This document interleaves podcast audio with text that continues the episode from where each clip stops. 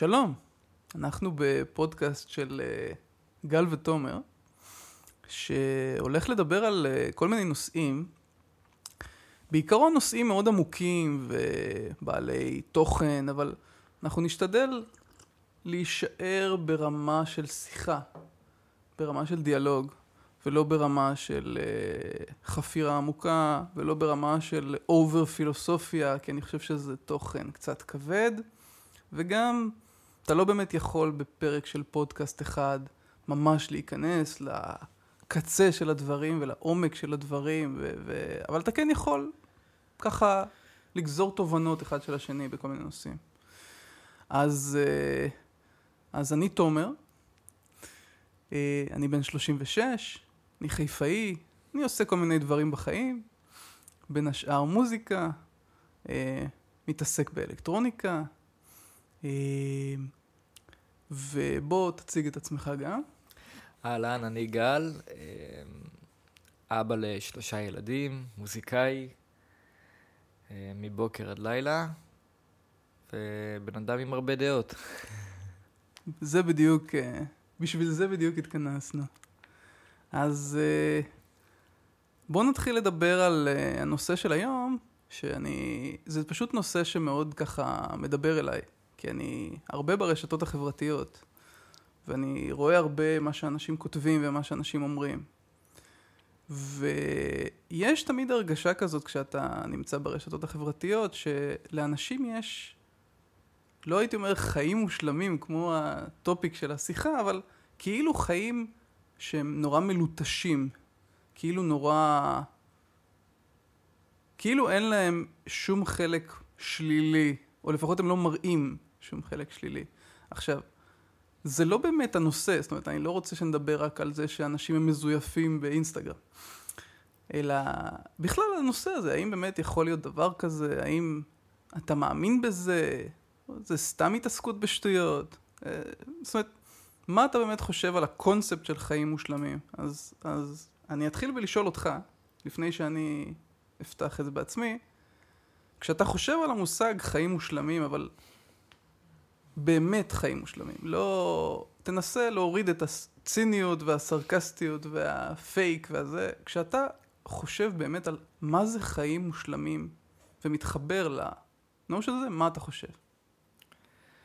אמ, אני, אני באמת מאמין שחיים מושלמים הם חיים מהמילה שלם, לא מהמילה מושלם, אלא מהמילה להיות באמת שלם עם עצמך, כי החיים זה כמו בים, יש כאילו גלים שלמעלה ולמטה, יש עליות ומורדות, וכל אתה שלם עם עצמך ואתה עושה את הדבר הנכון ואתה מאמין ואתה יודע גם לפעמים להגיד רגע טעיתי ואני אחזור אחורה, אמ, או אני אמשיך קדימה ואני אלמד מהטעות, אז אתה בעצם שלם, ו- וזה מאפשר את, ה- את המושלמות. ואני חושב שרוב האנשים חושבים, נגיד, שצריך הרבה כסף ולהיות מאושרים, אבל זה ממש לא שם. כלומר, כי אתה מאושר לפעמים, ואתה לפעמים גם מדוכא, לא משנה אם יש לך מיליונים בבנק או אם אין לך כלום.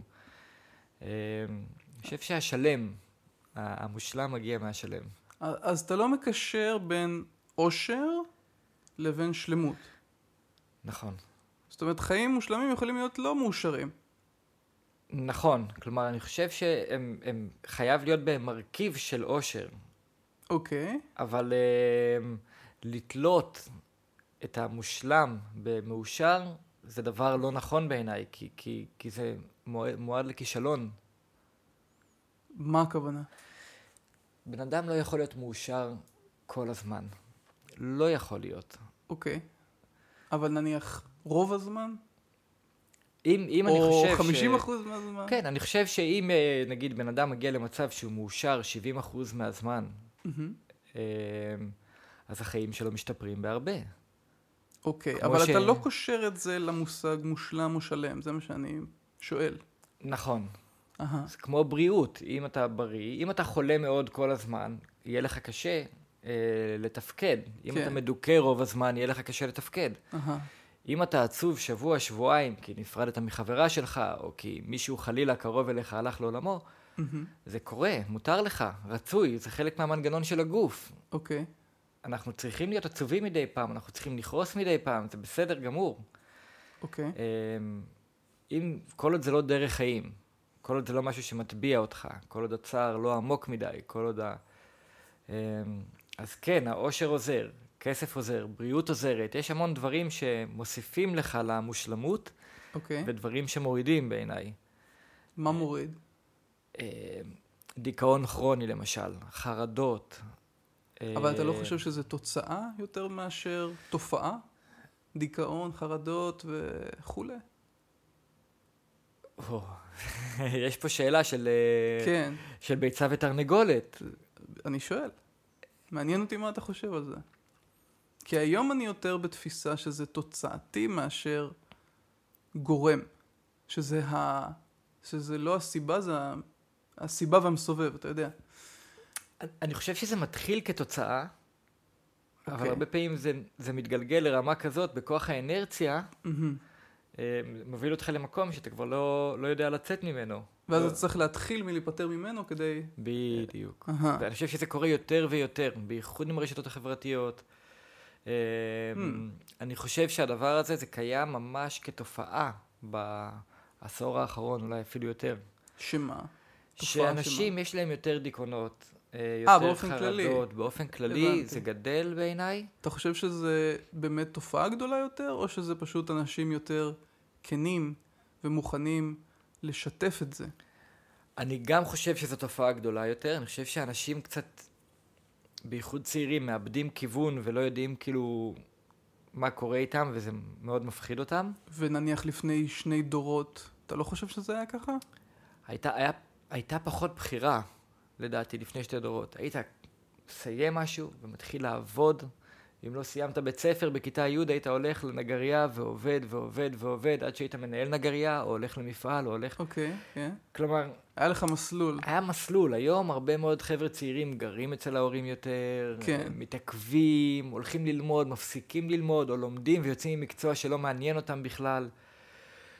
כלומר, יש פה... ההתפתחות כל כך מהירה. אוקיי. ההתפתחות הטכנולוגית, ההתפתחות החברתית כל כך מהירה, והמון אנשים, בעיקר צעירים באמת, צעירים זה גם בני 30-40, לא, לאו דווקא... הם, הם הולכים לאיבוד בתוך עצמם. כן. ודרך אגב, זה שמדברים על זה, זה מעולה. כלומר, ככל שידברו על זה יותר, ככה יבינו שזה משהו שהוא בעייתי, כמו נגיד השמנת יתר, שדיברו עליה המון המון המון המון. יש השמנת יתר, יש השמנת יתר, תאכלו יותר בריא, תעשו ספורט, כן. ופתאום אנשים מודעים, או העישון. פעם הייתי מעשן במטוס, בטיסה לארה"ב ובקניון כן. ובכל מקום. כן. היום אתה לא תראה דבר כזה, כי, כי שמו את זה במודעות. אז אה, גם, אוקיי. אתה חושב שזה מודעות? זה פשוט חוקים, לא? פשוט אוסרים עליך. קודם כל זה גם במקום החוקי, וגם ב- זה נכנס מאוד מאוד למודעות. לפני החוק, אני זוכר שלפני שיצא החוק, זה כבר התחילו לדבר על זה, בפרסומות, ברדיו, בטלוויזיה. אני כן זוכר שדיברו על זה אנשים. זאת אומרת שאנשים סבלו מאוד מזה שעישנו עליהם, באופן כללי. אה, אבל לי זה נראה יותר קטע של הגבלות. זאת אומרת, אם לא היו היום הקנסות וההגבלות, אני חושב שאנשים עדיין היו מעשנים במקומות ציבוריים בקלות. נכון, החוק פה, החוק זה כאילו השינוי לדעתי, בהיבט הזה, הספציפי הזה. נכון. הספציפי הזה. אה, טוב, אז אתה לא קושר, בואו רגע נחזור אחורה לנושא המקורי. ברחנו. אתה לא קושר בין אושר לבין חיים מושלמים, מה שיהיה המושג הזה ככל שיהיה. נכון. אוקיי, זה מעניין. כי אני, כי אני, כי אני כשאני חושב על... איך נגיד את זה? כשאני חושב על חיים מושלמים, אז זה מתחבר אצלי למין אידיליה כזאת, למין, אתה יודע, המקום האופטימלי. ובמקום האופטימלי, נכון שלא, שאושר הוא לא התנאי שלו, נגיד את זה ככה, אבל הוא כן נמצא שם. זאת אומרת, אני, כמו שאני רואה חיים מושלמים, חשבתי על זה גם כשנסעתי לפה, לפני הפודקאסט. אה, חשבתי על זה שמבחינתי, איך אני מגדיר היום חיים מושלמים, זה יותר חיבור של שני דברים. אחד זה אה, להחזיק ממש מערכת של ערכים שלמה, משל עצמך, שאתה מאמין בה באמת, והיא מתאימה לך באופן אישי, לא מערכת של מישהו אחר, ולא מה שאחרים חושבים, אלא מה שמתאים לך באופן אינדיבידואלי. והחלק השני זה לממש אותה. זה לחיות לפי הערכים האלה. וזה מאוד דומה למה שאתה אמרת. בדמיון שלי זה גם מכיל אושר. כי, כי אני מסתכל על אושר, כמו ששאלתי אותך על דיכאון וחרדה, אם זה תוצאתי, אני מסתכל על הדברים היום כתוצאתיים. זאת אומרת, אתה, אם אתה עושה את הדברים נכון וישר לפי איך שהראש שלך עובד, כמו שאני רואה את זה היום, אז גם ההרגשה שלך בסוף תהיה בהתאם. אם אתה מצליח נניח להחזיק סולם ערכים מאוד טוב, וגם לממש אותו, וגם להתנהל לפיו ולחיות לפיו, וזה ממש לא קל, זה קל להגיד וקשה לעשות.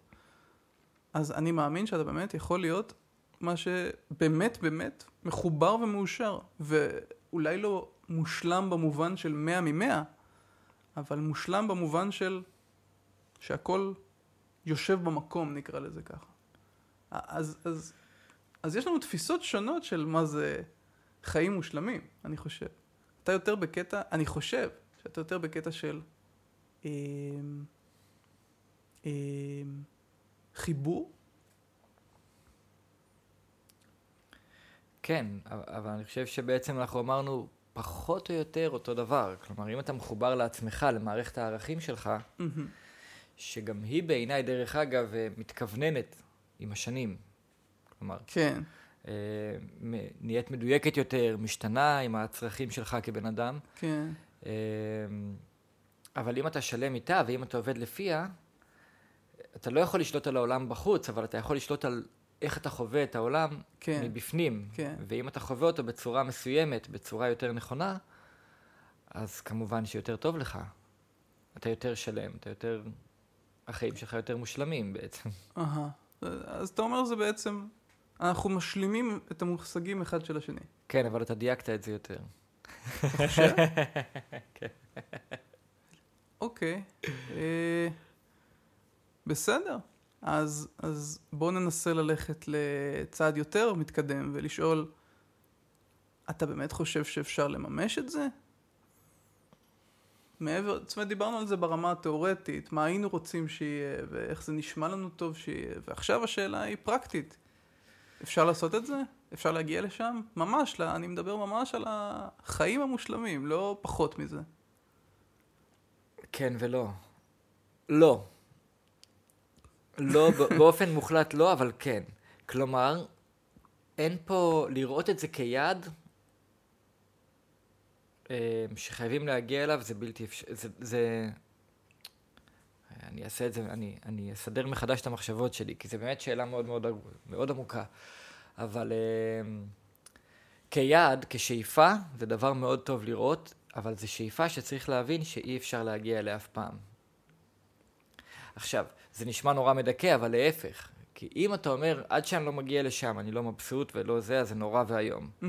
אם אתה אומר, הצעידה לשם, השאיפה לשם, החידוד, דווקא הדרך, האבנים הצהובות, עד הקוסם מארץ עוץ, כלומר, כן. אבל אתה לא מגיע לשם אף פעם, אתה לא mm-hmm. יכול להגיע. Mm-hmm. שאיפה לאידיאל. השאיפה לאידיאל מייצרת בעצם yeah. כן. כל הזמן עוד צעדים לכיוון החיים המושלמים. הבנתי. ואז אתה מקבל חיים מושלמים כמה שיותר. אהה. זאת אומרת, אתה אומר, זה לא אפשרי להשיג את ה-10 מ-10 או את ה-100 מ-100, אבל השאיפה לשם תמיד תביא לשיפור, שזה לא ה-10 מ-10, אבל זה קרוב. נכון. הבנתי. זו גישה פילוסופית מאוד uh, כאילו ידועה, אתה יודע, ששמים מין מודל שהוא what could have been, מה היה יכול להיות, ו- וחיים לפיו. ואז אתה ואז אתה, ואז אתה מגיע לרמה גבוהה יותר, כי אתה כבר לא מסתכל על עצמך כמה שאתה, אלא כמה שאתה יכול להיות. כן. גישה פילוסופית מאוד uh, מוכרת, כאילו, היא... נכון. היא קיימת, היא אפילו במובן מסוים הגיונית, כי באמת יש דברים שאתה לא יכול להגיע אליהם, פרקטית. ואז אתה שואל את עצמך, מה אני כן יכול לעשות פרקטית? אז אתה אומר, אני אסתכל על משהו גבוה, ואני אשאף להיות כמה שיותר קרוב לזה. שזה, כאילו, אני לא יודע, אני, אני דווקא, ב, ב, אני תמיד תמיד מאמין שבגלל שאני נורא אופטימיסט מאיזושהי סיבה שאני לא יודע מה היא, אבל כזה אני, אני כן מאמין שאפשר להגיע למקומות הכי גבוהים. לא רק כערך, אתה יודע, לא רק כ, כמין איזה גיידנס, אלא ממש להגיע לשם. כמו במפת אוצר שיש את ה-X, ממש להגיע ל-X, להגיע ל-X. אמ, אבל אני כן חושב שזה קשה להגיע לשם, ושזה הרבה יותר מורכב ממה שאנחנו, אתה יודע, זה הרבה יותר מורכב ממה שאנחנו אה, אה, מדמיינים לעצמנו. מעניין, כאילו, קודם כל, אשריך, דבר שני גם, מה, מעניין מה ה-X ומה ה-X שבא אחריו, כי מחפש אוצרות, ימצא את האוצר וישר יחפש את האוצר הבא. נכון. כלומר, אני יכול להגיד שכל עוד אני בריא למשל, והילדים שלי בריאים ויש לי גג מעל הראש ואוכל במקרר, כן. באמת אני לא צריך יותר מזה שום דבר. כן, אבל זה לא חיים מושלמים. תודה רבה, וכאילו, בשבילך אולי לא, אולי בשבילי זה הדבר הכי מושלם שיש. אני רואה את הילדים שלי גדלים וכן הלאה, כלומר, יכול להיות שזה המקסימום. אה, יכול להיות ש... אה, שנערה, כל מה שהיא תרצה לעשות זה להתחתן. כלומר, okay. אוקיי. מבחינתה זה יהיה מושלם, למצוא את הבעל ה... שיאהב אותה וזה, והיא תתחתן איתו, mm. וזה מבחינתה מושלם. אבל אז היא התחתנה, ומה? יהיה אוצר אחר. היא תרצה אולי ילד, היא תרצה אולי קריירה. ואיזה קריירה? ואז היא השיגה את הקריירה, ואז עוד פעם, נמצא אוצר. כלומר, אינדיאנה ג'ונס לא עוצר אחרי סרט אחד. הבנתי, אבל זה לא, לא... נכון שעשיתי אנלוגיה למפת אוצר, ואז אולי האנלוגיה לא טובה, אבל לא לזה התכוונתי. זאת אומרת, לא התכוונתי שיש נקודה, אתה יודע, נניח ביום חמישי אה, זכיתי בלוטו. ואז, אתה יודע, hit the jackpot, הגעתי. למפת אוצר, לא לזה התכוונתי, התכוונתי למין משהו מתמשך, לחוויה מתמשכת, לא לאיזה נקודה שהגעת אליה. ממש, לחיות day to day את החיים המושלמים. לא, לא נקודה ספציפית שאחריה אתה לא יודע מה קורה. אז אני רוצה להאמין שזה קיים, להגיד לך שאני יודע שזה קיים, או שעשיתי את זה, או שזה, לא. Mm-hmm. אבל אני רוצה להאמין שזה קיים. שאתה יכול להגיע לנקודה מתמשכת, אתה יודע, למקום כזה בחיים, שבו ה-day to day שלך הוא מושלם. אני יודע שזה כאילו כבד, אבל אני מאמין שזה אפשרי. מאמין שזה אפשרי. אני גם מאמין שזה מאוד קשה להגיע לשם. כי אתה, עם כל המטען שאתה סוחב, mm-hmm. עד שאתה מגיע לנקודה הזאת, אז יש לך הרבה אתה, אתה כבר לא, אתה כבר לא בטוח בכלל שאתה יכול לחיות חיים מושלמים. כי כבר עברת חיים לא טובים בכל מיני דרכים, כבר נשרפת פה ונשרפת שם, וכבר דפקו אותך פה ודפקו אותך שם, אתה מבין? אה, טוב, אבל, אבל זה, אתה יודע, זה פילוסופיה, זה כאילו... נכון. כן, זה... כן. אוקיי, אולי, אולי, אולי ההבדלים בינינו פה הם כן יותר מחודדים, אני חושב. כן. אה, אבל זה יותר מעניין ככה. לגמרי. טוב, אז, אז uh, עכשיו נצא רגע מהתיאוריה מה, ומהחיים המושלמים האמיתיים, אתה יודע, מהמושג היפה שאנחנו כן אוהבים, שאני חושב שהוא הכי מעניין בשיחה. אבל בוא נדבר ככה על הפרקטיקה ועל איך ש... על מה שאני פחות אוהב, כן? אז, אז אמרתי לך שאני רואה את זה הרבה ברשתות חברתיות, אבל אתה גם רואה את זה בחיי יום-יום. אתה רואה אנשים מתנהלים בצורה שהיא מנסה כל הזמן להחצין את הצדדים הטובים ביותר שלהם ולהסתיר את הצדדים הפחות טובים שלהם. זאת אומרת, ללטש מאוד את מה שאתה רואה, ואת מה שאתה לא רואה, עדיף שלא תראה. זה בהיבטים של כל דבר. זה בהיבטים של בריאות, וזה בהיבטים של עושר עם, עם זוגיות, וזה בהיבטים של חומריות, בכל היבט. כן. אמ, אז, אז השאלה שלי אליך, כי אני לא יודע את התשובה, ומעניין אותי אם אתה, יש לך איזה רעיון יותר ככה, זה למה. זאת אומרת, למה אנשים מסוימים בוחרים להראות לך רק את הצדדים הכי הכי מלוטשים שלהם, ולא רוצים להראות לך את הצדדים הרגישים, הפגיעים, הלא טובים, הסובלים, אני לא יודע, אין לי מילה, אני, אני מנסה לשחק כן. עם זה. אז מה דעתך, למה? למה יש אנשים שעושים, אני לא אומר שכולם כאלה, אבל יש כאלה, ואני בטוח שאתה רואה את זה גם. למה? למה הם עושים את זה? למה להציג את, ה, את עצמך באופן כזה? אני, אני אגב חושב שרוב האנשים במקום מסוים אה, מציגים צדדים חיוביים, רוצים להציג צדדים חיוביים. אה, זה נורא מתעצם עכשיו, אם אנחנו מסתכלים באינסטגרם וזה, מלא בחורות עם בגד ים, וצילום מחמיא מלמעלה וכן כן, הלאה, אבל... כן. אבל אני חושב שמאז ומעולם אנשים אה, כן בחרו להציג את הצדדים החיוביים ולהסתיר כמה שאפשר את הצדדים השליליים. אוקיי. Okay. כי... אני, אני חושב שזה... טוב, אני, אני רגע חייב להגיד משהו. שנינו לא אנשי מקצוע, אנחנו לא פסיכולוגים או פסיכיאטרים. אה, נכון. אה, כלומר, לקחת את המילים שלנו בערבון מוגבל. כן, בהחלט. חשוב. אני חושב ש... קודם כל, אף אחד לא רוצה להציג את עצמו כמסכן. למה? כי אני, אני אגיד עליי, אתה יודע מה? בוא זה, כן? גם אם קשה לי כלכלית למשל. Mm-hmm. אני לא אבוא לכל אחד ואגיד לו, אהלן, אני גל, יש לי מינוס 20 אלף שקל בבנק. אוקיי. Okay. ואין לי עבודה. אוקיי, okay, למה? כי אני לא רוצה שהוא יסתכל עליי בצורה ש... של רחמים נגיד, או בצורה של... של קורבן? של קורבן. אני גם לא רוצה לראות את עצמי ככה. כלומר, אני אתחיל בין השקר שלי מול עצמי, או ההסתרה mm-hmm. שלי מול עצמי. אוקיי. Okay. אפילו אם אני לא נרדם בלילה ואני בחרדות וכן הלאה, תודה לאל זה לא המצב. אבל גם כשהמצב היה כאילו לא פשוט, וזה יכול לבוא כאילו או במצב אה, גופני נגיד, נערה שלא מרגישה טוב עם הגוף שלה, כן. אה, בן אדם שנורא מפחד לבריאות שלו, או של אה, היקרים לו, זה כן. קורה המון, זה קורה בכל מיני מקומות ובכל מיני מצבים. Mm-hmm. קודם כל אתה משקר לעצמך, ואתה אומר, אני בסדר, יהיה בסדר, אני אצליח לצאת מזה. עכשיו, זה לא לשקר כמו... למה, להיות אופטימי זה לשקר? זה, זה לא לשקר, יהיה זה, בסדר, זה כאילו... זה יהיה בסדר. לא, נכון, יהיה בסדר זה ממש טוב לומר, אבל אה,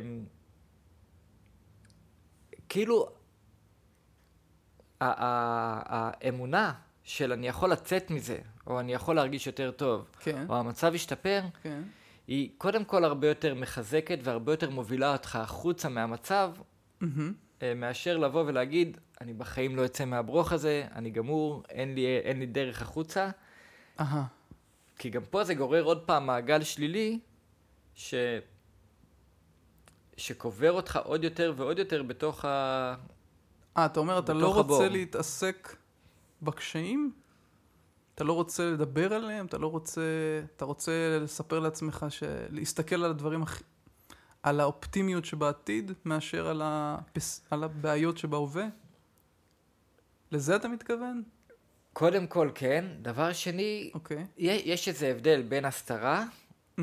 לבין אה, חצי הכוס המלאה.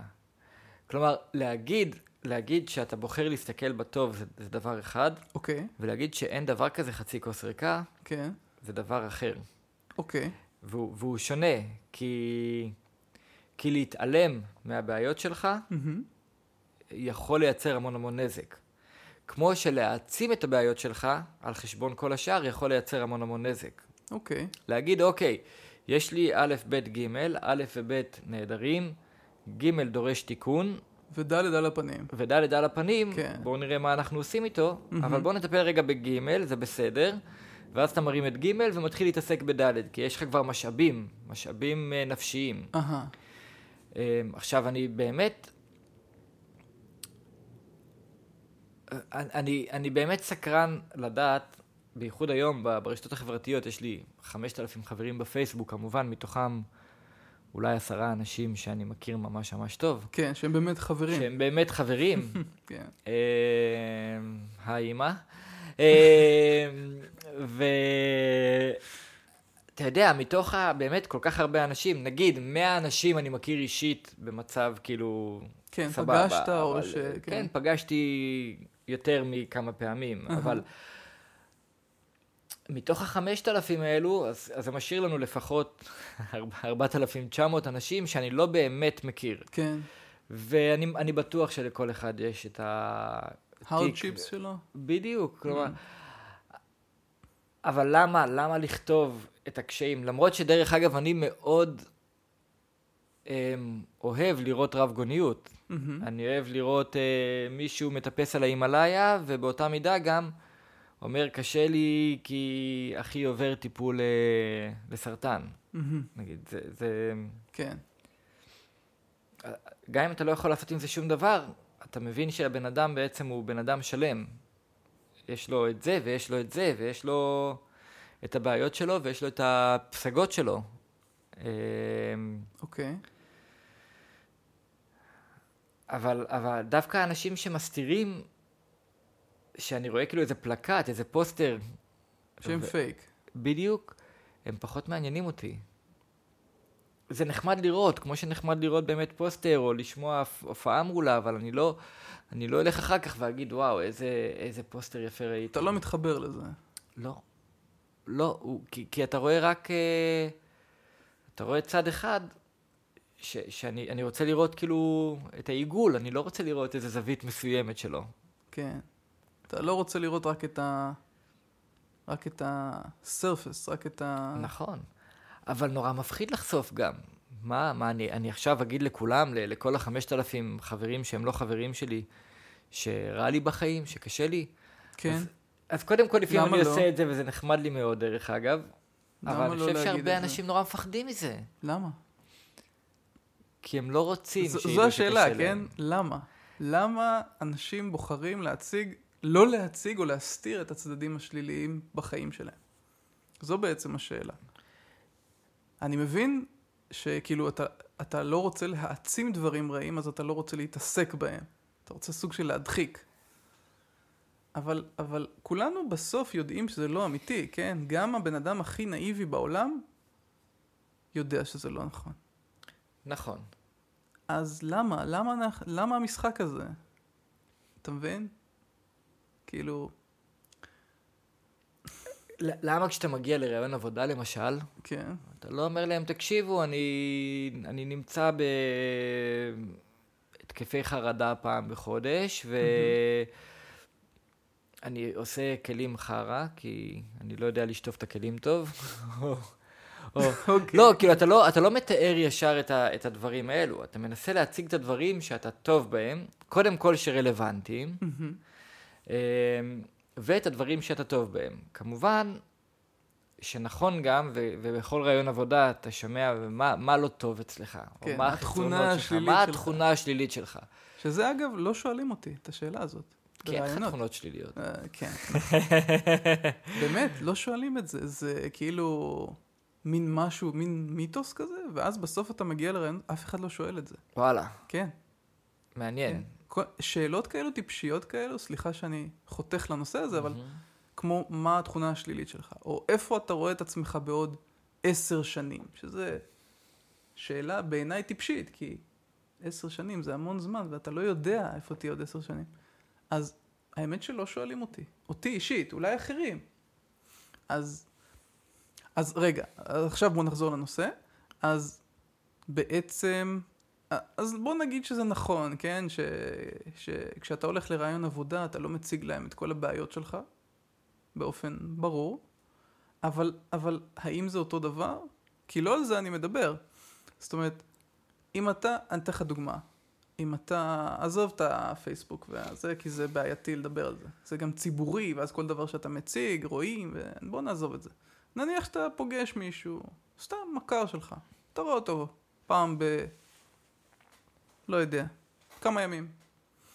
והשיחות הן שיחות כאלה של מה קורה אחי, היי אחי, מה קורה, אתה יודע, שיחות כן. מאוד עמוקות וכן, כן. ו... ואתה רואה שמשהו, או שאתה לא רואה, אבל אתה מבין שלא הכל סבבה. אצל הבן אדם הזה. אז, אז שם אני שואל את השאלה, אני אחזור על השאלה, אולי, אולי זה יעזור לנו לחדד את, ה, את הנקודה. למה? למה לא להציג גם את הבעיות שלך, או את הקשיים שלך, או את המקומות שבהם אתה נראה פחות טוב? לא חייב להיות אגב קשיים, לא חייב להיות איזה סבל, כן? יכול להיות סתם מקומות שוואלה, אתה לא טוב בהם. אני לא טוב בדבר הזה, אני עושה אותו, אני לא טוב בו. נכשלתי בזה. זה לא קרה כלום, כן? אבל... אז, אז למה לא לדבר על זה? למה, למה לא לפתוח את זה? כי מה? כי מה? הרי זה נורא פייק לנהל שיחה שהיא רק על הצדדים החיוביים שלך. זה נורא לא אמיתי, נורא לא מחובר. אז למה? זה, זה מה שאני שואל. אני, זאת שאלה מאוד טובה. אני אגב, במפגשים החברתיים שלי, אני בדרך כלל נפגש עם קולגות לעבודה, עם מוזיקאים. אה, אבל לא משנה, גם אם אני פוגש נערים שאני עובד איתם, אוקיי, והם ישר מתיישבים פה איפה שאתה יושב עכשיו, בכיסא מולי, כן. וכל שיעור, אני, אני מלמד אה, גיטריסטים, אז כל שיעור אני שואל מה שלומך, מה מהמם. שלומך. מהמם. ישר, ככה אני מתחיל, זה מה שמעניין אותי. ואז הרבה אנשים מתחבאים, קודם כל יש את התשובה, בסדר, הכל טוב. הכל טוב. כן. אה, הרבה אנשים אומרים, לא התאמנתי השבוע, או התאמנתי, ואני אומר, לא, אני לא שואל על הגיטרה, אני שואל מה שלומך. באופן אישי. אה, אוקיי. וגם אם אומרים לי בסדר, אבל יש להם בסדר כבוי כזה, אז אני שואל מה... מה קרה? מה, מה, הבסדר הזה לא נשמע הכי טוב. אוקיי. ובדרך כלל הם יפתחו. כלומר, הרבה מאוד אנשים מחפשים אפילו את המוצא הזה מהמם. להגיד, מהמם. לומר מה לא נכון. אהה. אה, וזה דברים כאילו ברומו של עולם, אה, מבחן במתמטיקה שלא הלך, אה, כן, זה. כן, והיו גם מקרים מאוד קשים של אה, מישהי שאנסו אותה למשל, הבנתי. ופתאום היא פתחה את זה כי, כי אפשרתי. כן. ואני חושב שגם אצל מבוגרים זה ככה. אני חושב שברגע שאתה מאפשר פתיחה, כשאני אומר נגיד על משהו שלא טוב לי, וזה קורה לי המון, כן. כי הם חברים לכל דבר. אה, זה פותח פתאום אצלם איזה משהו. כן. אני חושב שזה שיח שכן, ברגע שאתה נותן לו מקום, והוא הוא רק מחפש את המקום הזה, אמ, אוקיי. אז, אז זה נפתח. אהה. אהה. עכשיו, אה, אז אתה אומר שבכל מיני סיטואציות ומדיות אין מקום לזה? אני חושב שהרבה מאוד אנשים, נגיד בעבודה משרדית למשל, מהמם. אה, יש פחות, זה פחות מאפשר, בעבודה שלי זה מאוד מאוד מאפשר. גם אני יושב במצב של אחד על אחד, כן. שזה מצב מאוד אינטימי מבחינה רגשית. כן. אה, כן. זה מאוד כמו, מאפשר. זה כן. כמו שאתה יושב עם חבר טוב במרפסת על בירה, ו- ואתה תפתח איתו, כי, כי, כי יש את האפשרות הזאת. כן. כשאתה הולך עכשיו במשרד ומכין קפה, ולידך מגיע חבר ל- לעבודה, כן. ומכין קפה, ואתם שניכם צריכים לחזור עוד רגע ל- לעבודה, לתכנת משהו, או, או לפגישה, או זה, מהמם. אתה לא תתחיל עכשיו לפתוח את הדברים הלא טובים, גם כי לא בא לך עכשיו להיכנס למוד הזה קצת של, אה, שיכול להוריד, מהמם. אני חושב. מהמם. אני פחות אוהב, אם יש לי משהו כאילו לפני הופעה, רגע לפני הופעה, אני לא אתחיל עכשיו לדבר על הצהרות, כי אה, אני אעלה. להופעה פחות טוב. כן, זה אני מבין. אמ, אבל אני חושב שברגע שאתה מאפשר את המרחב, לרגע אחד, מהמם. הוא עולה, ואז גם המרחב הרבה יותר נקי, כי זה קצת כמו לטאטא את הרצפה. לדבר על הדברים הקשים, אפילו אם אין פתרון. זה כאילו קצת לטאטא את הרצפה של הנפש. לטאטא, למה אתה מתכוון? לטאטא את הרצפה. לנקות. קצת לא, לנקות ברור את, ה... לנקות, את אבל- הבית. כאילו, מה זה אומר?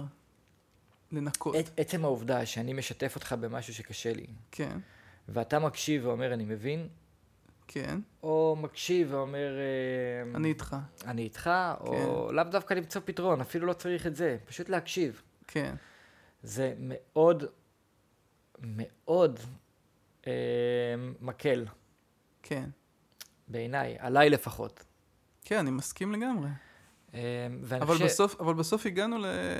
במקום, במקום לענות לשאלה, הגענו לזה ששנינו מסכימים שטוב לחלוק. אני חושב שרוב האנשים אין להם את ההזדמנות לחלוק? והם, והם לא מייצרים את ההזדמנות לחלוק. אוקיי.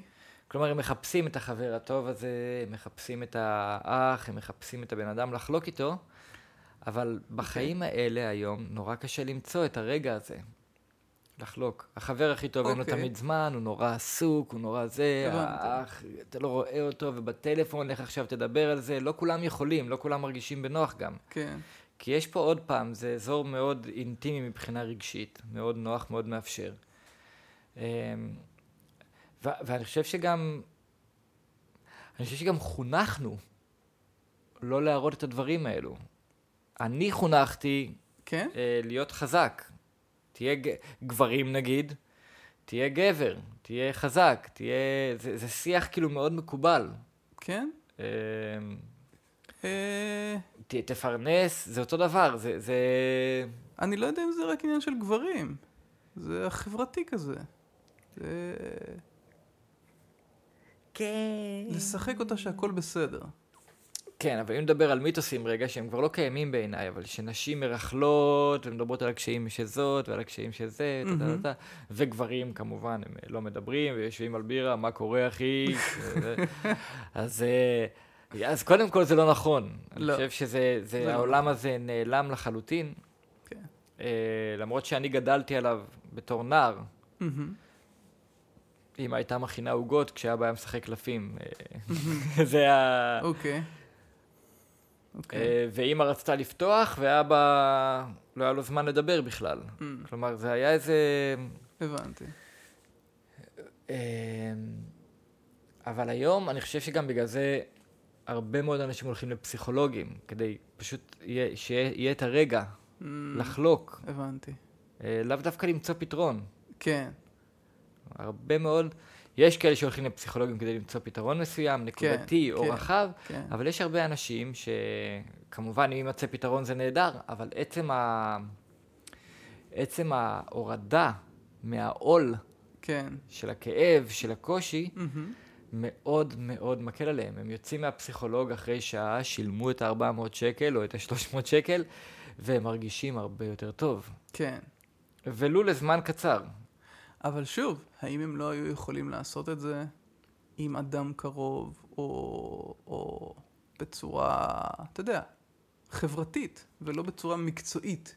בוודאי שהם היו יכולים לעשות, אה, אוקיי. בוודאי שהם היו יכולים לעשות, אוקיי. אם הם היו מרגישים בנוח, כן. ואז בעצם נותן פה שני היבטים. האם האדם עצמו מרגיש בנוח מול עצמו, כן. והאם החברה מאפשרת לו. בעצם האם, האם המצבים שנוצרים כן. מאפשרים לך את המרחב הזה לשיתוף, ל... Mm, להבעת הכאב. אוקיי. ואני ובוא נגיד שהם לא, בוא נניח שהם לא. זאת אומרת, אה, אה, למה אני אומר את זה? כי זה גם תלוי בך, או בבן אדם שמשתף. זה תלוי מה הוא או מה היא מגדירים כמקום אפשרי לשיתוף. נכון. ואז נוצר מצב שבאזור מסוים לא משתפים דברים בעייתיים. לא נכון. משתפים. למה? אתה מבין? פה, אני, פה השאלה שלי היא למה. כי, כי זה הופך להיות מאוד לא אמיתי. זה הופך להיות כזה... סתם. ושוב, אני לא בהכרח מדבר על דברים כבדים, קשים, קשיים, עצב. אני מדבר על דברים גם, אתה יודע, סתם.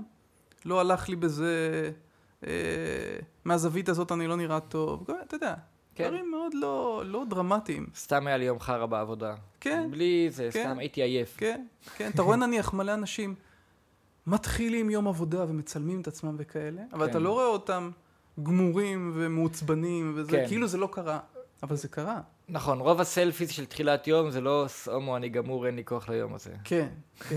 למרות, ש, למרות שאולי זה כן.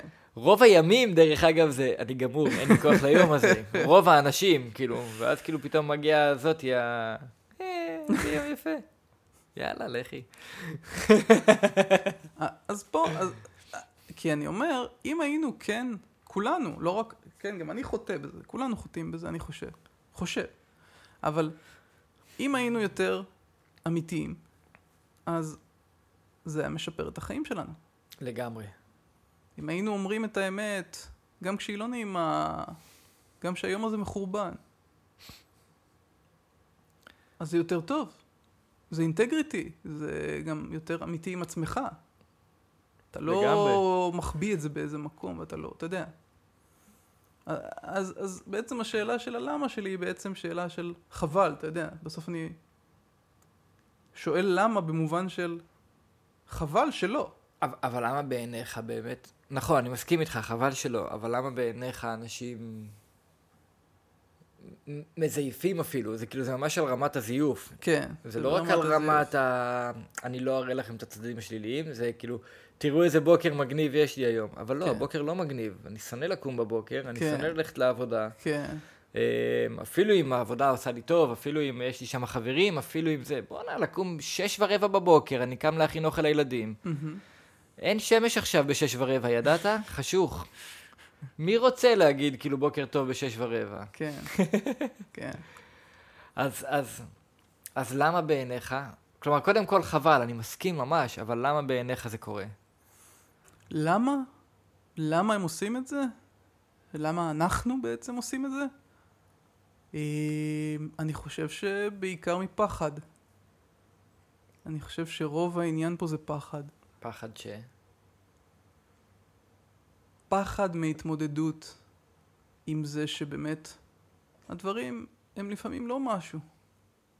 שהיום הזה לא טוב, ושלא בא לי לקום בבוקר, ושלא בא לי להתעסק עם איזה משהו, שוואלה,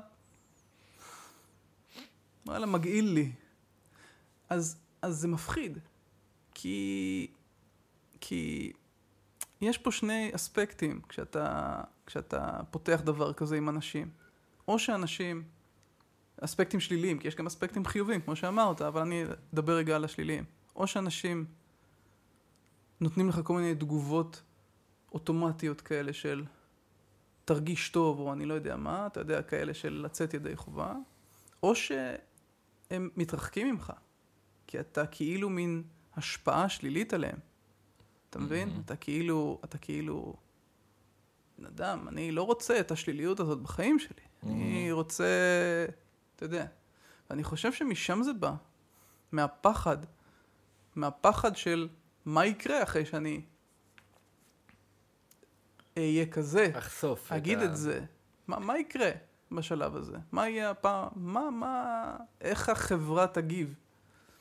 ומזה, אני חושב שזו התשובה שלי ל, ל, למה הפייק הזה כל כך חזק. כי פשוט אנשים מפחדים, מפחדים מהתגובה, ואתה רואה שגם, אם תסתכל על ה... היום זה עידן מאוד חזק של אה, יוצרי תוכן, מאוד חזק. נכון. ואתה לא תראה יוצר תוכן שלילי, נכון. אין דבר כזה. אין בן אדם שעושה סרטון ביוטיוב או בטיק טוק או whatever, שהוא מבאס. אין. יכול להיות, אתה יודע, יצירת אומנות מבאסת, זה כן, כי זה עטוף בצורה ש... אבל, אבל אין, אין מישהו שקונסיסטנטית מוציא לך כל הזמן, אני סובל חרא לי, אני סובל חרא לי, אני סובל חרא לי. אין. נכון. והוא בטח לא יהיה פופולרי. כן. אה, עכשיו, אני מעניין לא... דרך אגב אם הוא לא יהיה פופולרי. Hmm? מעניין, יכול להיות שהוא דווקא כן יהיה פופולרי. לא יודע. שאלה, שאלה טובה ממש. אוקיי, כן, סליחה. עכשיו, עכשיו זה לא... הפואנטה היא לא שזה צריך להיות ככה. זאת אומרת, אני לא מצפה שאנשים עכשיו יסרקו את כל הכביסה המלוכלכת שלהם. כן. אבל אני כן רוצה שיהיה מאוזן. כן. אני כן רוצה להרגיש שאני מדבר עם בן אדם אמיתי, ולא עם איזה רובוט, רובוט רגשות. אתה מבין? כן. לזה, לשם אני חותר. וזה הלמה שלי, הפחד. מה יקרה כשניכנס לנושאים השליליים. אתה, אתה חושב שיש כאילו נגיד גם אספקט של uh, fake it until you make it? כלומר, אני אחשוב שיהיה לי בוקר טוב, אני אציג את זה שהבוקר אה. שלי טוב, ואולי הוא באמת יהיה טוב? תראה, זה משהו מאוד אמריקאי, fake it till you make it, בגלל זה זה גם באנגלית. אמ, מזל שזה לא גרמני, לא הייתי יכול להגיד את זה. כן, כן, גם אני כנראה. אה, לא יודע, אה, אני לא, אני אף פעם לא התחברתי ל-fake it till you make it, ו... כאילו, זה, זה סיסמה טובה, אתה יודע, זה סלוגן. כמה באמת זה קורה וכמה אנשים באמת עושים את זה, וכמה באמת מתחברים לרעיון של fake it till you make it, אני לא חושב שיש הרבה. כי, כי בסוף אתה צריך להיות עם אינטגריטי כלפי עצמך, אז גם אם אתה יום-יומיים fake it, אתה לא יכול להחזיק ככה שנתיים. נכון. ולכן אני לא חושב שזה העניין. אני באמת חושב שיש מין עננה על הבן אדם להוציא חוויה חיובית, גם כשהמצב לא טוב, גם כשזה, גם כשזה, תמיד תוציא חוויה חיובית, מלוטשת, מתוקנת. זה, זה, זה הלמה שלי, אבל כאילו, אני לא באמת יודע, אתה יודע, זו תשובה שלי, אבל אני לא באמת יודע כן. למה. אה, ואולי עדיף שלא נדע למה, אני לא יודע. אה, בסדר. אה, אה, אני חושב ש... יש פה שאלה שפעם ניהלתי שיחה עם מישהו, הייתה לי נסיעה ארוכה עם מישהו מהעבודה, וניהלנו שיחה על כל הנושא הזה של, של איך ש... של הונאה או תרמית, או לא יודע איך לקרוא לזה, שנניח... שדברים מוצגים באופן מאוד מאוד מאוד, אתה יודע, אה, מאוד מאוד מוטה לטוב, למרות שהוא לא כזה, נקרא לזה ככה. אה, אז, אז יש פה שאלה, האם מה שמוצג הוא שקר? זאת אומרת, נניח, נניח, בוא נתחיל מדברים פשוטים, כן? תמונה שעשו לה פוטושופ. ואני מדבר פוטושופ אמיתי רציני, לא ככה תיקונים קלים שאולי אנחנו יכולים להתווכח עליהם. ממש חתכו וזה וזה. האם זה הונאה? האם זה תרמית? כן, מאוד. מאוד. מסוכנת. אוקיי. אז זה דבר קל, כן, להגיד. עכשיו בוא נלך לדברים היותר קשים. כי אני מסכים איתך ואין, אין, נראה לי, לא נהיה, יהיה לנו ויכוח על זה אפילו. אבל בוא נלך לדברים אחרים. דברים קלים יותר. אה, זווית צילום מחמיאה. זה תרמית או לא? לא. גם אם זו זווית שאתה אף פעם לא תראה של הבן אדם הזה, והיא רק בצילום הזה עובדת? אמ,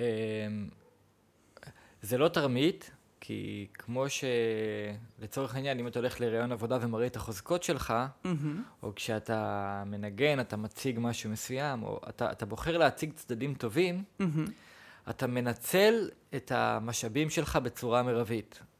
אוקיי. וזה לא תרמית. אה, אם אתה מציג רק את הדבר הזה ומתעלם מהשאר, אתה מרמה את עצמך. אבל אין פסול בלהציג משהו ב- בצורה מחמיאה. אה, כל עוד זה המשאבים הטבעיים שלך בעיניי. אוקיי.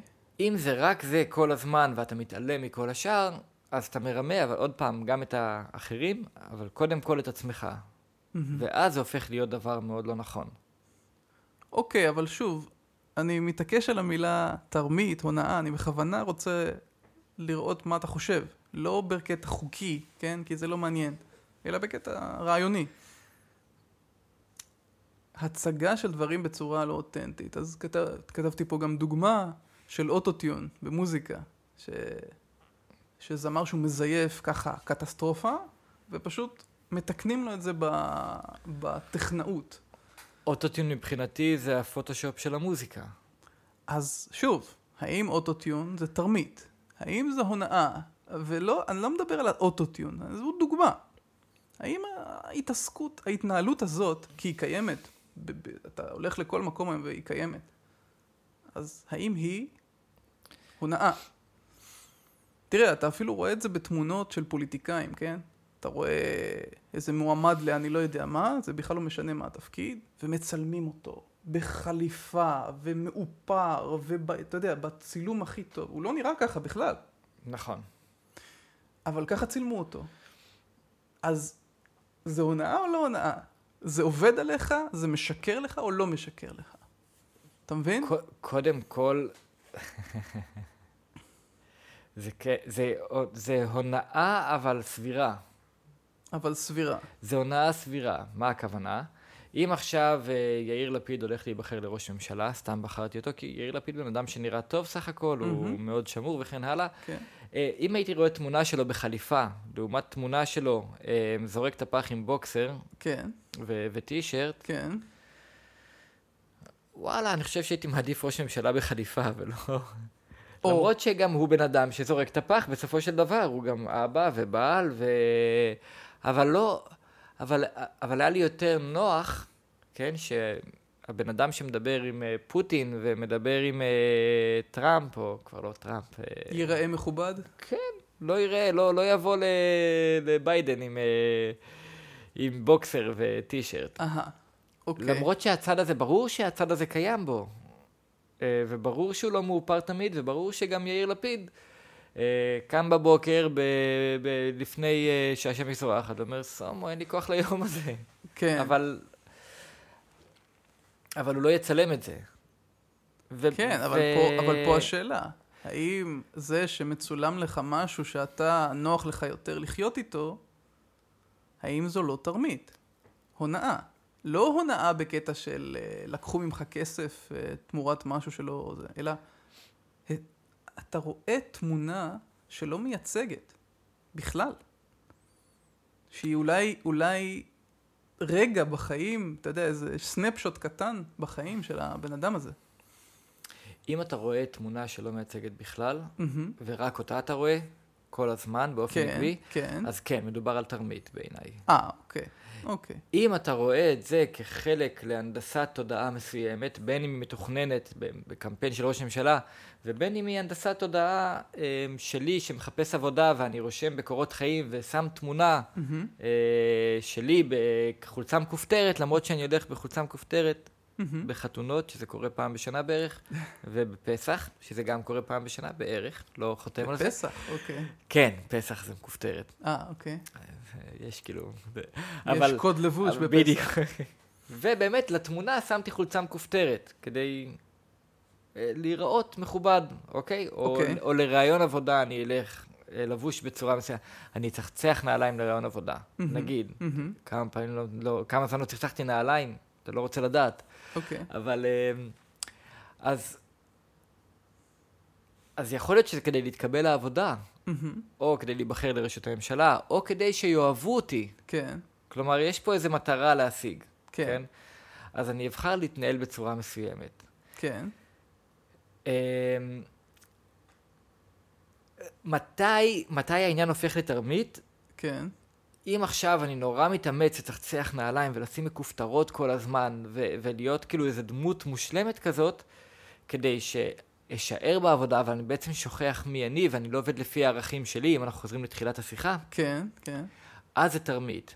אם אני נערה שכל הזמן נראית רק נורא טוב ורק זה, אבל בגלל זה אני לא אוכלת ובגלל זה אני לא, אה, לא בוכה אף פעם מול חברות ובגלל mm. זה אני כל הזמן מחייכת וחברתית נורא, אבל בתוך תוכי אני נשברת כי אני לא יכולה להישאר בדבר הזה, אז זאת תרמית.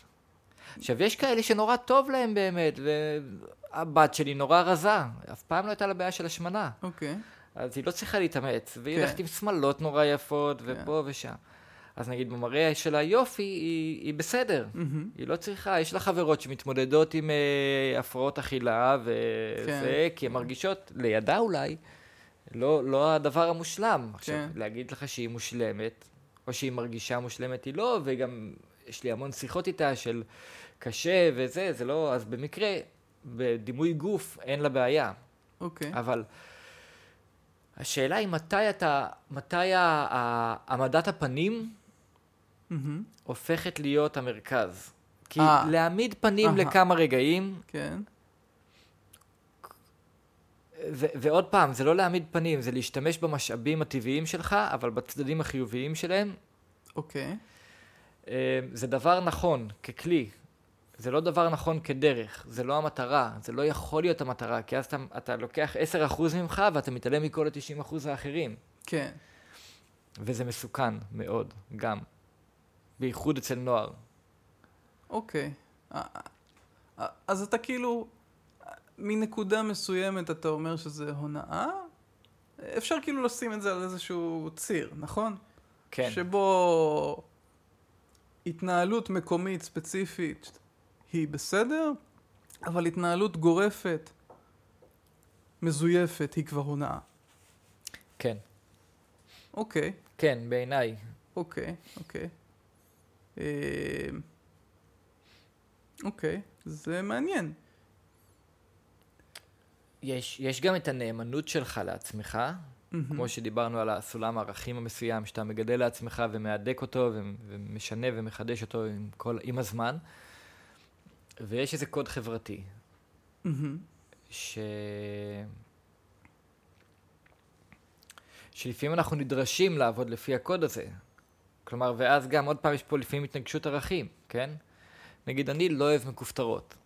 חולצות. חולצות מכופתרות. אוקיי. לא, לא בא לי בטוב. מהמם. אין לי הרבה כאלה בארון. מהמם. לגיטימי? אמ, אבל אני מאוד מאוד אוהב את אבא שלי.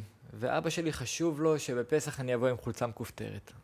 גם בגיל הזה, גם בזמן הזה. חשוב לו, כן. ואני אומר, אוקיי. אוקיי, אני לא אוהב מכופתרות. רוב השנה אני לא אלך עם מכופתרות, תלמידים שלי לא יראו אותי עם מכופתרת, אני לא אופיע עם מכופתרת, אני לא זה. מהמם.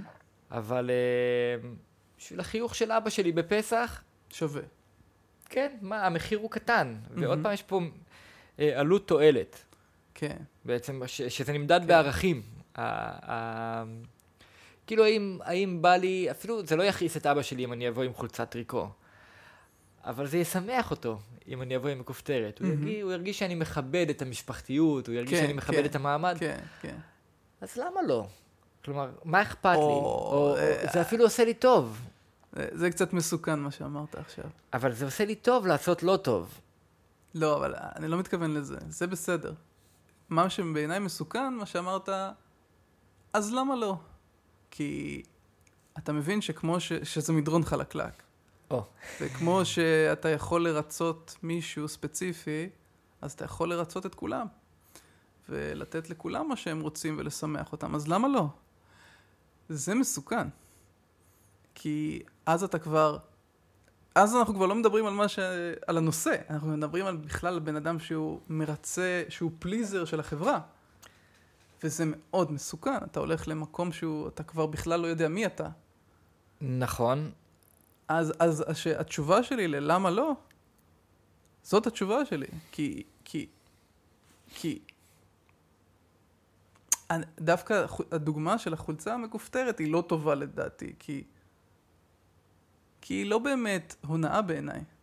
ללכת עם חולצה שונה לאירוע ספציפי משפחתי, זה לא, זה משהו, אתה יודע, שמתאים לאותה נקודת זמן. ואז זה לא, ואז זה לא הנושא. אני דווקא ניסיתי ל- ללכת למקומות שבהם כאילו היומיום הוא לא כזה, אתה מבין? זאת אומרת, אם היית כן. אומר לי, אני הולך עם חולצה מכופתרת כל יום כי אני מרצה מישהו, אז באמת זה היה נראה לא טוב. אז באמת זה משהו שהוא באמת הונאה בעיניי.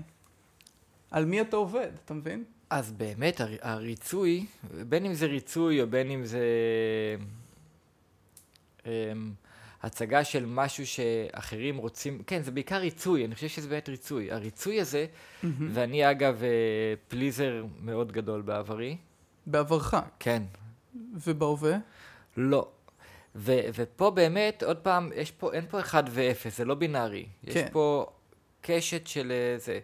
כלומר, אם אתה עכשיו רק אני ורק אני ורק אני, מהמם. אז יש פה משהו לא טוב. כן, ואם אתה רק הם, רק הם, רק הם, עוד פעם אתה מבטל את עצמך לטובת החברה, לטובת הצבא, לטובת ההורים שלך, לטובת לגמרי. ה... זה, לגמרי. לטובת הילדים שלך, שהם נגיד הדבר הכי חשוב לי בחיים. כן, ועדיין, כשהבת שלי תגיד לי, אבא, אני רוצה שתאסוף אותי מפה ומפה, אני אראה, אם אני יכול וזה מתאים לי, אז אני אגיד לה, מעולה.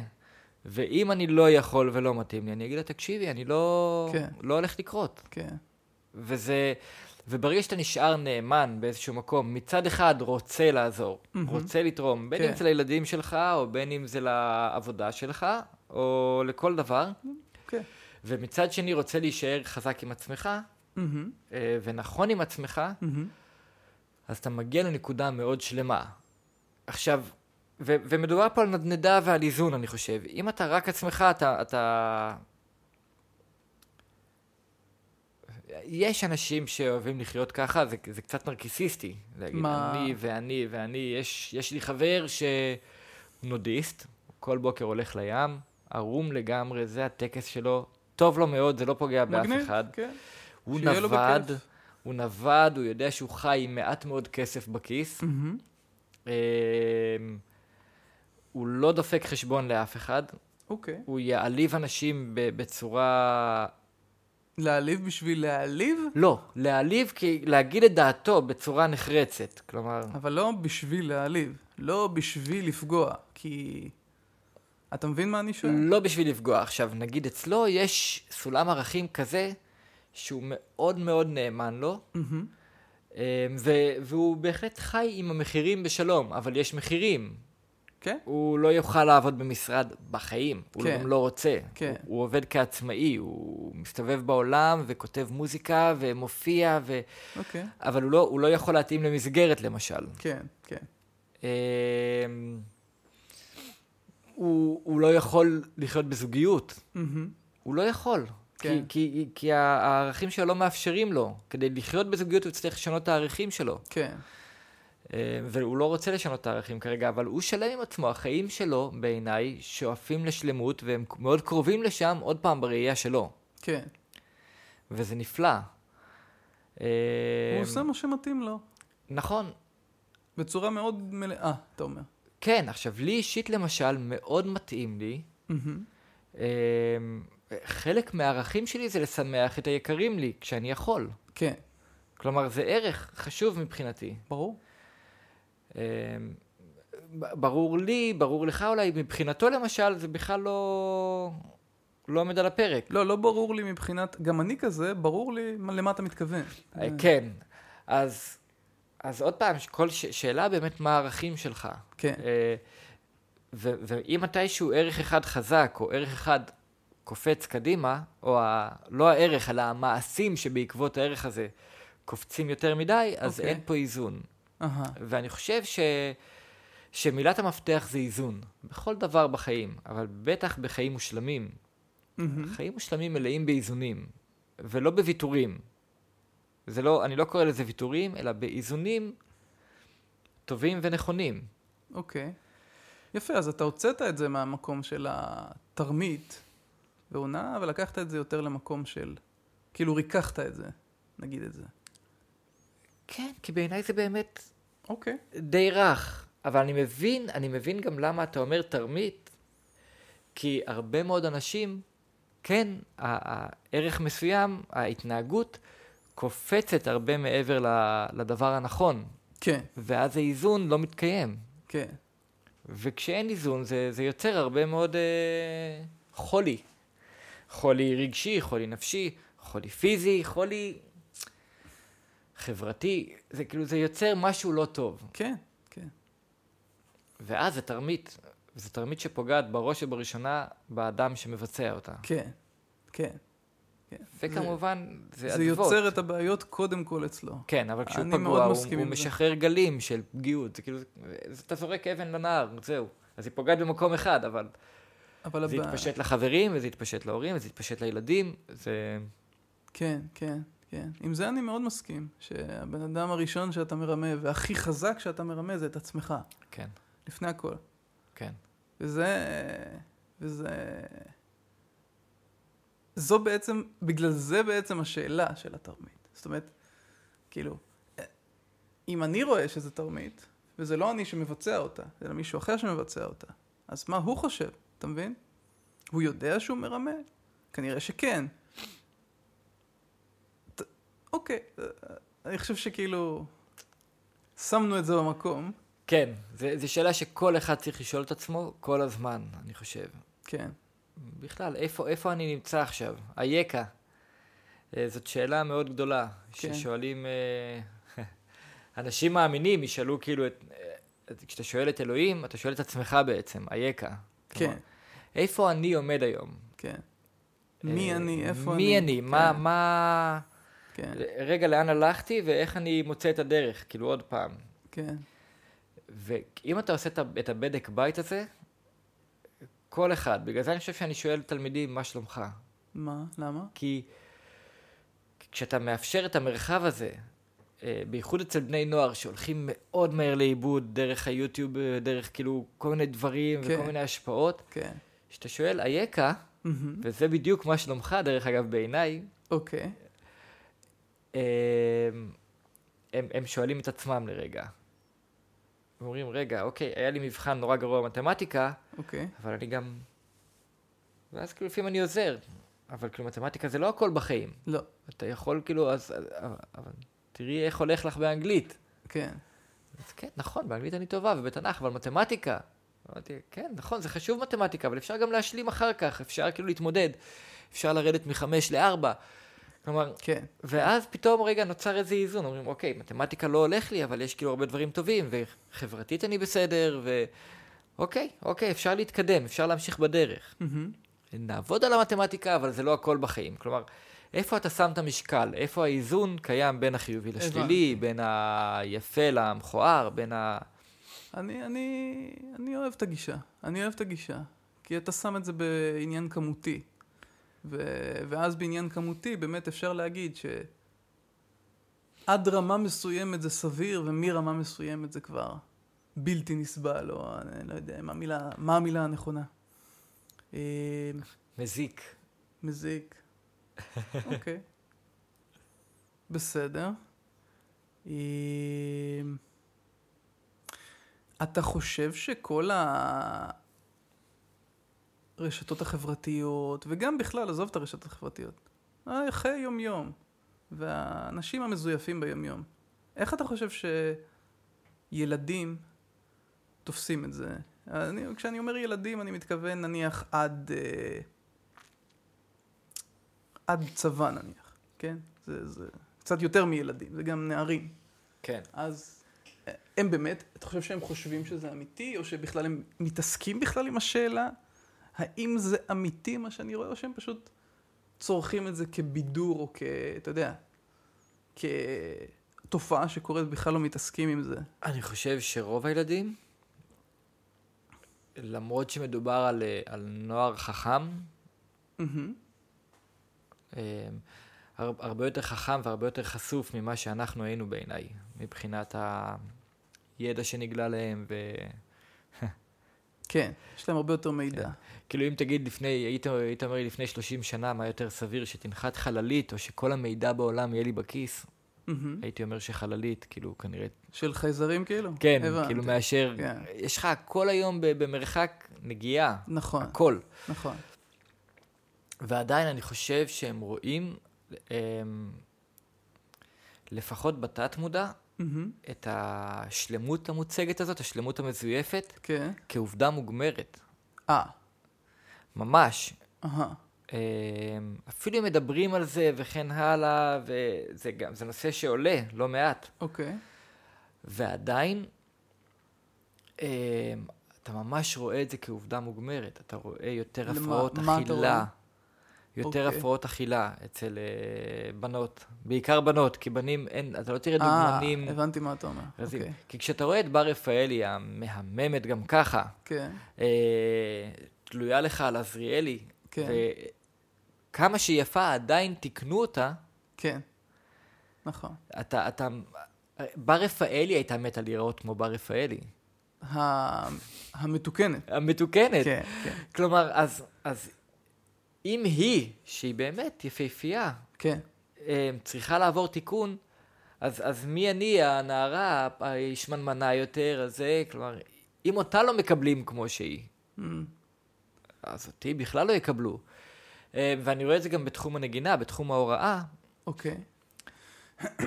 אה, תלמידים מנגנים, מנסים לנגן מושלם והם לא מצליחים. עכשיו, כל פעם שתשמע משהו ב...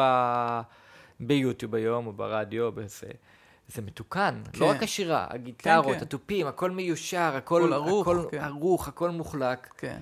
ואני משמיע להם להקות ענק, כמו לד זפלין, אלוויס, ששרו תנאים לא תנאים, כן. הכל נשמע טוב, ומדי מהמם. פעם אתה שומע איזה משהו, איזה טאק כזה, או גיטרה שבורח למיתר, או...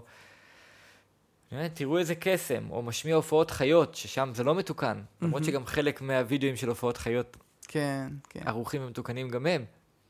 אבל כאילו הדרישה לשלמות הזאת, כי אתה שומע כל הזמן משהו מושלם, וכל הזמן אתה רואה משהו מושלם, ו- וכל הזמן אתה... אוכל מצטלם לך מושלם, כן. ו- והיום הזה מושלם, ו...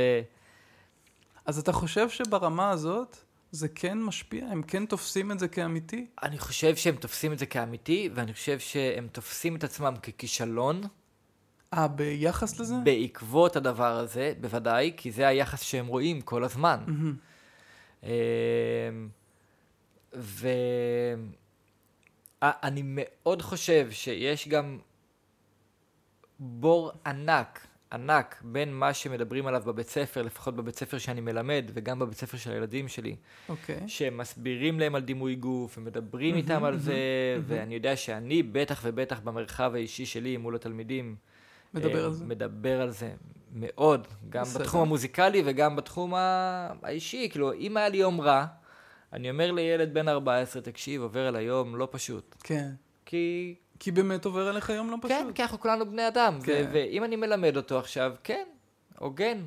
הוגן לגמרי, ואפילו נכון. כן. אמ, ו... ופתאום נזכרתי שאתמול ישבה מולי תלמידה ומתה מעייפות, באמת עבר עליה יום נורא לא קל, וכל התוכנית שלי לשיעור, אה, כאילו, די התפקששה, כי היה צריך ריכוז והיה צריך זה, והיא בדרך כלל נורא אוקיי. טובה. בואי, בואי נעשה משהו כיף היום. בואי, בואי נשתחרר רגע. Hmm. כאילו, והלתרנו וזה היה נורא כיף, כי... ושיניתי לה את המסלול של היום קצת, שהיה כן. כאילו לא, לא פשוט כן, גם כי ככה. ראית שזה ילך אחרת. כן. כן. אבל, אה, אבל, אז נגיד בב- בבתי הספר, אני חוזר רגע לנושא, בבתי הספר שמדברים על הנושא ופותחים אותו, לפחות במקומות שאני רואה, מהמם. אני מקווה שזה קו כללי מאוד, ובהרבה בתים מדברים על זה, חברים מדברים עם הילדים וכן הלאה. מהמם. אה, ומצד שני, עומד כאילו התקשורת, אה, בין אם פרסומות, אה, יוטיוב, אינסטגרם, פייסבוק, כלומר, מהמם. כל המדיה משדרת משהו אחר. הבנתי. אתה לא רואה דוגמניות שמנות, לא, אתה לא רואה נגנים פדחנים, לא. אתה לא רואה נגנים טובים עושים פדיחות. למרות שאם אתה... נכון, אבל אתה יודע, בכל מיני הקלטות של הביטלס נניח, יש מלא דברים אז- כאלה. או, ביטלס למשל, נכון, אבל, אבל הם לא שומעים כל כך ביטלס. כלומר, לא, לא, אף אחד לא הם, שומע הם, כל כך הם ביטלס ישמעו את אלון. עדר למשל, שהוא מדהים והוא נשמע קצת כמו ה-60's, אוקיי, אבל אתה לא תשמע אצלו את הדברים האלו, כי הכל יושב כבר נכון. אוקיי. אה, כלומר, בהקלטות ישנות, לד זפלין, ביטלס, אלוויס, אתה שומע מלא פלטות כאלה. אתה רואה את מרלין מונרו, אישה בריאה, סקסית בטירוף. מהמם. היום היא הייתה עוברת אה, במה, ככה? אולי כן. בחיים לא. אולי הייתה פחות פופולרית, אבל אני חושב שכן. אני חושב שהיא הייתה מתוקנת, אם היו מצלמים אותה. אה, אוקיי, כן, היא לא, בסדר. היא לא הייתה נראית, כן, היא הייתה שחקנית וזה, אבל היא הייתה מתוקנת אם היו מצלמים אותה על פוסטר בעזריאלי. בסדר, אבל גם על זה אתה יכול להגיד שגם היא התאפרה, וגם היא, אתה יודע, כאילו אין לזה סוף ל- לתיקונים. נכון, אז, אז איפה הרמאות מתחילה בעצם? כלומר, זה מ- מימים ימימה, אנשים תמיד... אה, אז רגע, אז אתה אומר שכן, אתה אומר שתופסים את זה כאמיתי. ב, ב... למרות שבמודע אתה אומר כאילו זה לא אמיתי ואתה מדבר על זה וכן הלאה, מהמם. איפשהו לדעתי בתת מודע, כן, אתה לגמרי מחלחל. רואה את זה, כן, זה מחלחל ומחלחל עמוק מאוד. אז מה עושים? כאילו מתעלמים, אה, לא צורכים, אה, כי, כי אתה מוצף בזה. אתה לא יכול להתעלם, אוקיי, אתה לא יכול לא לצרוך את זה. אוקיי. ואפילו אם ניקח דוגמאות קיצוניות, כמו פלגים אה, דתיים מסוימים שאין להם טלוויזיה ואין להם מהמם. סמארטפון מהמם, ואין להם... כן. אה, הם עדיין הבן אדם הזה ילך ו- וייתקל בזה מתישהו, הנער ילך וייתקל בזה. אם לא, כן. אם לא אצלו ב- ביד בטלפון, אז ב- זה, זה יופיע ברחוב וזה יגיע בכל מקום. זה גם יכול להיות בהיבטים אחרים, זה לא חייב להיות בהיבטים נכון. של מראה, כן, בדיוק. כן. אמ, אז, אז לדעתי, כאילו להגיד אה, לא לצרוך או לעשות חרם או לא לראות, זה בלתי אפשרי. אוקיי, כי זה כל העולם, זה מקיף אותך. כן, צריכים לקרות שני דברים. אחד, מסע הסברה אה, האורגני צריך להימשך. כלומר, ההורים צריכים לדבר עם הילדים שלהם. הנוער צריך לדבר אחד עם השני, בין אם זה פעולות בתנועה, בין אם זה סתם חברים שיושבים בתחנת אוטובוס מהמם. ופותחים דברים. מהמם. אה, גם, גם לא רק נוער, כלומר, שני חבר'ה בני 25 או בני 40 יושבים על בירה רגע ופותחים את הדברים, זה נורא עוזר, אבל, מהמם. אבל אני חוזר לנוער כי ההשפעה היא הרבה יותר גדולה עליהם, הם קהל היעד, כן. הם, ה... הם כן. המלכודת, כן, כן, ו... והם קהל יעד מאוד נוח לזה. אז צריך כאילו שההשפ... שהשיח האורגני אה, יתחזק מהמם. יותר ויותר בעיניי. מהמם. אה, מאוד מאוד חשוב, וצריך אפילו עוד פעם חוקים, כמו שנגיד יש חוק נגד סיגריות, שהסכמנו שזה עשה לכולנו טוב, אני חושב, שלא מעשנים היום ללא באוטובוס. מעשנים זה עשה טוב. אה, אני חושב שגם... המעשנים, שאלה טובה מה זה עשה. אני בתור מעשן דאז מאוד כעסתי שאני לא יכול אה, לעשן באוטובוס, אוקיי. אבל, אה, אבל גם אחר כך שעדיין עישנתי והאוטובוס הריח טוב, זה עשה לי מאוד נחמד על הלב. אהה, היה בא לי סיגריה, אבל זה עשה לי מאוד נחמד על הלב. אה, אוקיי. אז- כן, ברור שזה ללא מעשנים ולחברה וכולי, לא לספור, זה גם עניין בריאותי. זה לא רק עניין של סירחון. נכון, ופה זה לדעתי הדגש, לא בסירחון. נכון, אבל ב- בתור מעשן מכור אתה לא רואה כל כך את העניין הבריאותי. כמו שבתור מפרסם, או, או בתור קהל יעד, אתה רוצה לראות משהו כביכול יפה, כן? מהמם, מהמם, למרות שיש דוגמניות מלאות שהן יפהפיות לצורך מהמם. העניין. מהמם. או, או יש אנשים שכל הכישרון שלהם זה לאו דווקא להצליח במתמטיקה. כן. הם יכולים להיות מוזיקאים אדירים או מכונאי רכב מדהימים, כאילו. כן.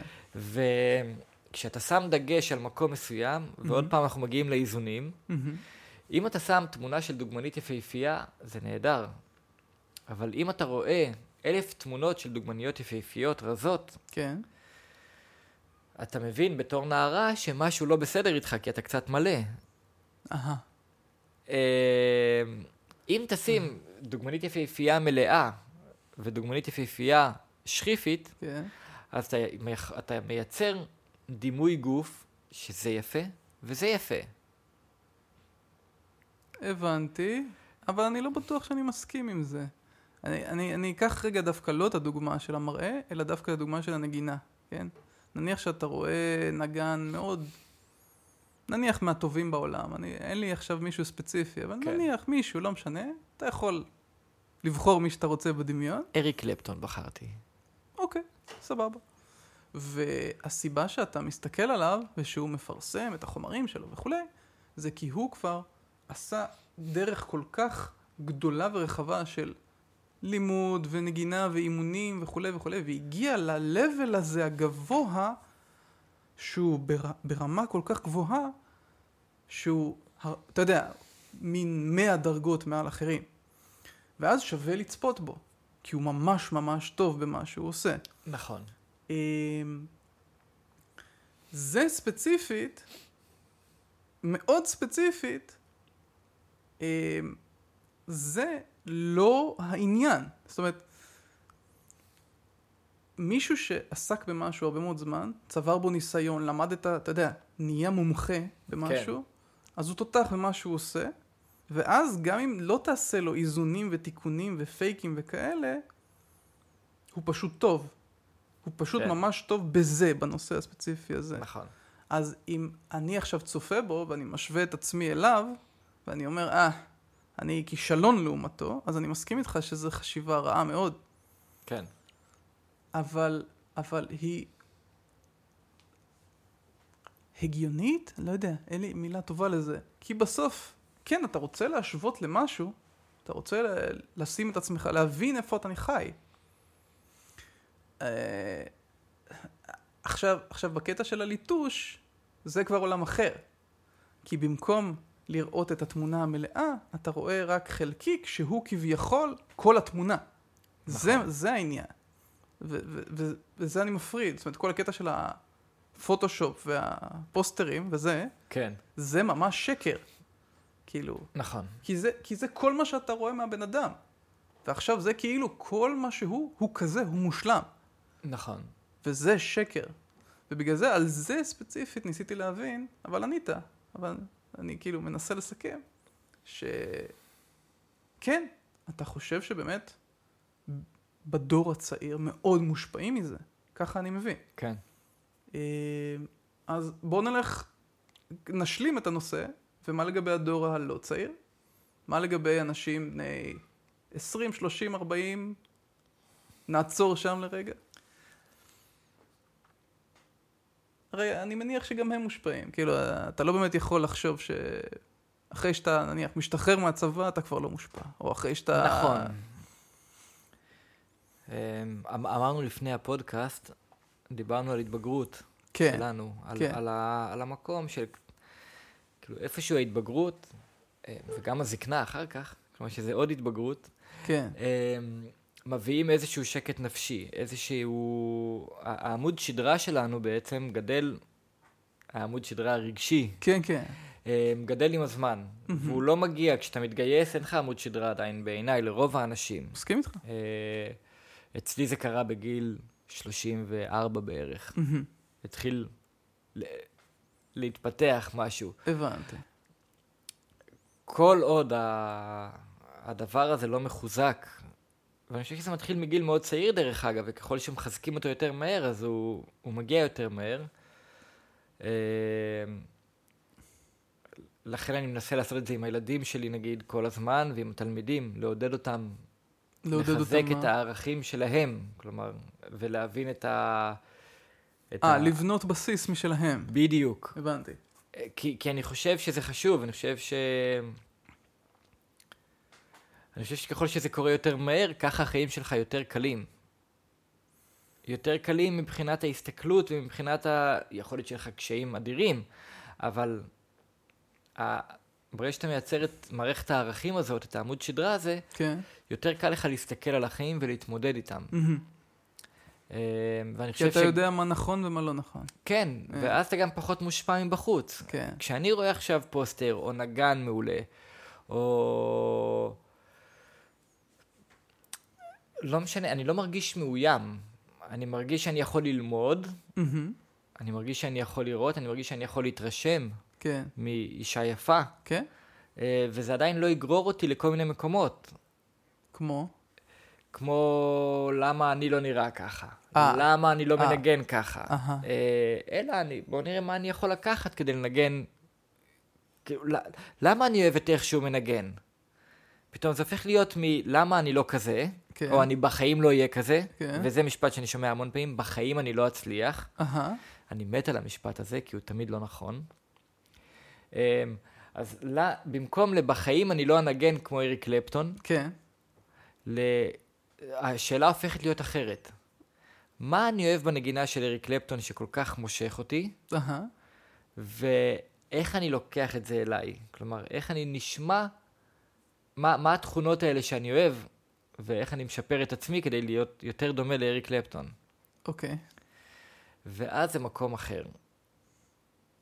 אמ, הבנתי. אז אתה אומר שהבנייה של הבסיס מאפשרת לך לעשות השוואות שהן לא מבוססות קנאה, נכון. אלא מבוססות אה, שיפור? כן, השוואות מקדמות. וזה הבדל עצום כן. בהסתכלות. כן, כן, כן, כן, כן, כן. זה, זה מעניין, מעניין. גם, גם, אה, אבל אתה לא חושב שבאיזשהו מקום הקנאה, כקנאה, היא חלק מהסיבה שאנשים משתפרים? כי הם רוצים להיות כמו מישהו? אני, אני חוזר לאיזונים. כעס, קנאה, אה, זעם. יש פה הרבה תכונות שהן הם כלים מאוד טובים, כן. מאוד חשובים, כל עוד הם כלים שמשרתים אותנו. אוקיי, זו אמירה מאוד כללית, גם פחד. אבל זו אמירה מאוד כללית. מאוד כללית. זאת אומרת, זה כמו להגיד שכל דבר טוב במידה. זה מין אמירה נורא... אבל זו אמירה מאוד נכונה. היא כללית, אבל בוא, בוא נצמצם את זה רגע. בוא... לא בהכרח נכונה, כי מי קבע מהי המידה, אתה מבין? זה לא באמת, אי אפשר, כי... בעצם מה ש... אולי נחדד את זה, אה, אתה, אתה מסכים איתי שההשוואה היא הכרחית באיזשהו מקום, כאילו, השוואה בכל מקרה היא הכרחית, השאלה היא מה אתה עושה עם המידע, כן? כן, ואתה, ואנחנו שנינו מסכימים שיש לזה השפעה, ושאנשים, במיוחד בגילאים יותר צעירים, רואים את זה כמשהו אותנטי. אני חושב, אגב, אבל אני שוב, משהו שלא דיברנו עליו, כאילו, שהעליתי, אבל לא, לא נכנסתי אליו. האם בכלל הם מתעסקים בשאלה, אותנטי או לא? זאת אומרת, אולי אנחנו, אתה ואני, שאנחנו boomers, שאנחנו זקנים, כן. ואנחנו כבר חווינו דבר או שניים או שלושה או ארבעה בחיים, ואנחנו נתקלים הרבה פעמים בזיופים שאנחנו כבר יודעים כמה שהם מזויפים, ואתה יודע. אז אולי אותנו זה מעניין יותר השאלה של האותנטיות. האם זה נכון? האם זה אמיתי? האם זה אותנטי? כי נתקלנו כבר בהרבה שקרים. ומישהו שהוא יותר צעיר, שלא חווה כל כך הרבה burnouts, או לא, אפילו לא burnout, סתם, שראה שזה חרטוט, כן. בכלל לא מתעסק בזה, ואז אוטומטית לוקח את זה כאמיתי. כי למה שיחשוב שלא? למה שיניח שזה לא נכון, כשזה שם? אני חושב שבני נוער כבר גדולים יותר, בני 16-17, מבינים שזה לא אמיתי, אוקיי. אבל זה מחלחל להם כדבר אמיתי במקום מסוים. מחלחל להם כדבר אמיתי. כן. זאת אומרת, זה כן... זאת אומרת, מה אתה מתכוון? אני לא מבין. הם יודעים שהפוסטר של בר רפאל, אני סתם מביא את הדוגמה, כן. זו דוגמה טובה. הדוגמה הפיזית. דוגמה מצוינת. אני התלבשתי על בר רפאלי. סליחה, בר. אה, יודעים שהפוסטר לא אמיתי, כן. נכון? הם מבינים את זה. כלומר, אני לא חושב, יודע, אני, אני לא חושב יודע. שכן, אני יודע שבגילאים מבוגרים יותר מדברים על זה, ואני חושב שכן, שהם הם יודעים. לא יודע, בוא, רגע, אני אעצור אותך. בוא ננסה רגע לדמיין סיטואציה, כן? אתה נוסע בכביש, ואתה רואה שלט. אתה לא באמת עכשיו מתחיל לחשוב מה נכון שם, מה אמיתי שם, את מי איפרו שם וכולי. אתה רואה את התמונה, שרא... את הסנפשוט הזה שראית. כן, אתה מבין מה אני מנסה להגיד? כן. יכול להיות כל- שגם אצלנו, אלה שמפריע להם החוסר אותנטיות, זה כן מחלחל, כי אין לנו כל הזמן את ה... אתה יודע, המחשבה הביקורתית הזאת של זה אמיתי, זה לא אמיתי. נכון. זה גם לא מעניין אותי כל כך. מה זאת אומרת? כלומר, כשאני עכשיו אראה פוסטר ענק של בר רפאלי, אני אסתכל לרגע, אני לא אתייחס אליו.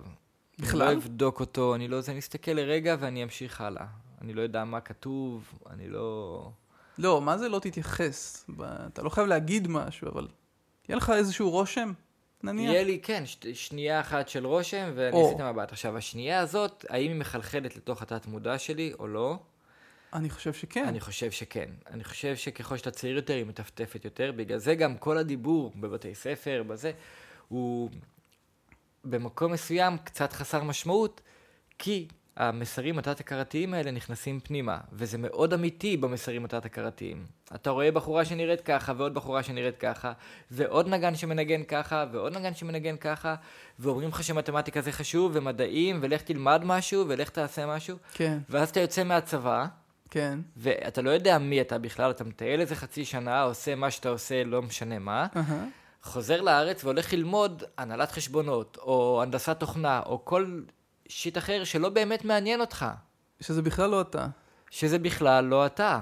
וזה או, הכל או בגלל... לובש את הבגדים של תעשה רושם במועדון, או לובשת את החולצה החשופה הזאת, שזה בכלל לא, לא את. לא את. כן. כי, כי, כי ככה זה, וזה מחלחל, וזה כל כך חזק, וזה זה מנגנון ענק, ש, שרק גדל עם האינסטגרם ועם הפייסבוק, אה, וזה התחיל אולי בפרסומים, אבל זה כאילו עכשיו כל בחורה רוצה להיות ההיא שתראה כן, ככה, וכל כן. גבר רוצה להיות ההוא שמתפרנס אה, במקצוע מכובד. חבר שלי, גיטריסט ענק, מהמם, ענק, מהמם. מדהים, באמת, מוכשר ברמות שלא לא נתקלתי בדברים כאלו, הלך ללמוד רפואת שיניים. אני שואל אותו, אחי, אתה אוהב את זה? אתה נהנה? הוא אומר, לא, אבל אני אצטרך לדאוג לאחי הקטן, כי הוא, יש לו אוטיזם, ועוד מעט ההורים שלי ימותו, ואני אצטרך לדאוג לו, ואני לא אוכל להיות מוזיקאי. אז הוא לקח, לפרנס אותו. כן. כן, עכשיו, זו החלטה, עוד פעם, גם פה יש ערכים. כן. אבל הוא, למשל, פוגע בעצמו במכוון, הוא יודע שהוא פוגע בעצמו, הוא מדבר איתי על זה, מהמם. אה, לשם אה, אלטרואיזם, שזה גם איזשהו ערך, המשפחה, ל- לעזור, ל- ל- הוא מקריב את עצמו למען אחיו. הבנתי. עכשיו, אני מכבד את זה למרות שאני חושב שיש דרך אחרת, הוא היה עובד בתור מורה לגיטרה, בתור זה, ממציא משהו, מקליט, עושה... הוא נשאר היה בדרך. יכול להגיע באותה שיר- רמת שכר ועדיין ליהנות הרבה כן. יותר מהחיים. כן, כן. וכרגע הוא סובל, הוא סובל עם אה, אשתו, הוא סובל עם הבת שלו, הוא סובל... נוראי. כי, כי הוא הקריב יותר מדי. האיזון פה נדפק בגיל מאוד צעיר, דרך אגב. הוא היום כבר יותר בוגר, אבל הוא הלך בגיל 24 ללמוד רפואת שיניים. הוא התווה לעצמו איזה דרך. כאילו כבר לא נוח לצאת מהדרך אבל הוא הזאת. יכול להשתחרר מזה. הוא יכול, אבל זה נורא קשה. זאת הרבה אומרת, פעמים... זאת, אתה מציג את זה בצורה, אני לא יודע אם הוא היה מציג את זה ככה, אבל אתה מציג את זה בצורה שכאילו זה מין התניה שיש לו כבר הרבה שנים. התניית, התניית הקרבה כזאת. יכול להיות שאם זה באמת ככה, יום אחד הוא יבוא ויגיד, די, אני לא יכול להיות ככה, אתה יודע, וישבור את זה. קודם כל קורה הרבה מאוד, לא סתם אומרים, מדברים על משבר גיל ה-40. כן, כי משבר גיל 40, לא סתם, אני פיתחתי עמוד שדרה בסביבות 34, משהו כזה, גם אתה מרגיש שזה כאילו מגיע אליך יותר כן. ויותר. נכון. משבר גיל 40, יש לזה מחקרים מאוד גדולים, אבל ב- ב- בשורה התחתונה, מהמם. זה מה לעזאזל עשיתי עד עכשיו. כן, כאילו, מה, מה קורה פה? כן. מעניין למה זה אגב דווקא שם, בגיל הזה. אני, אני חושב שזה ממש ה... המקום הזה, שאתה פתאום, הערכים שלך מאוד מתחזקים, אמ, כאילו הגיעו לאיזה נקודת... אה, בשלות. בשלות מסוימת, אהה, הכרה מסוימת, מהמם. פתאום אתה מבין שלא משנה כמה כסף יש לך בבנק, או כמה אתה יפה, אתה הולך להיות מזון לתולעים מתישהו, אוקיי? והעיניים הכחולות אכן. שלך, לא, לא, התולעים לא אכפת להם אם זה עיניים כחולות או חומות, ולא אכפת להם אם יש לך מיליון שקל בבנק, או מינוס חמישים אלף. מהמם. ו... ואתה אומר, בסופו של דבר, רגע, בסופו של יום, אני עומד פה מול עצמי, כן? תגיד, דתיים יגידו מול הבורא, לא משנה מה, זה הכל אתה. כן, הכל אתה. כן. אני מולי, כן? כן, כן. ו... ו... ואז מגיעה בומבה של חשבון נפש. והבומבה הזאת, הרבה פעמים היא, היא אכזרית, ורוב הפעמים היא מדהימה. כלומר, היא, היא מדהימה באכזריותה, אבל היא נותנת דברים כל כך יפים. כל כך טובים. אמ, וככל שאתה לא נאמן לסולם הערכים שלך, ככל שאתה מקריב יותר, ככל שאתה שם לב ליופי חיצוני ושם את כל השאר בצד, ככל שאתה מתאמץ להיות... אז, אז הבומבה היא יותר חזקה. מהמם. עכשיו, זה לא אומר שהכלים שהיו לפני כן, אה, אני רוצה להיות כמוהו, ואני עכשיו אנגן שמונה שעות ביום, בואנה, זה drive מטורף. כן. אה, אני בחיים לא אצליח הזה, זה drive משוגע. לא, אה, מי ש- מי שמתאמן שמונה שעות ביום לא אומר בחיים אני לא אצליח, להפך. לא, זה לא מסתדר. אני התאמנתי המון, כי נורא רציתי להיות משהו שאני לא, הרגשתי שאני לא יכול להיות, אבל אמרתי, אני מתקרב לזה, אבל אני לא, לא חשבתי שאני אהיה כאילו גיטריסט אף פעם, על. אבל זה סותר. לא. אם אני אומר בחיים אני לא אצליח להיות כזה, אז המסקנה המתבקשת היא למה בכלל להתעסק בזה.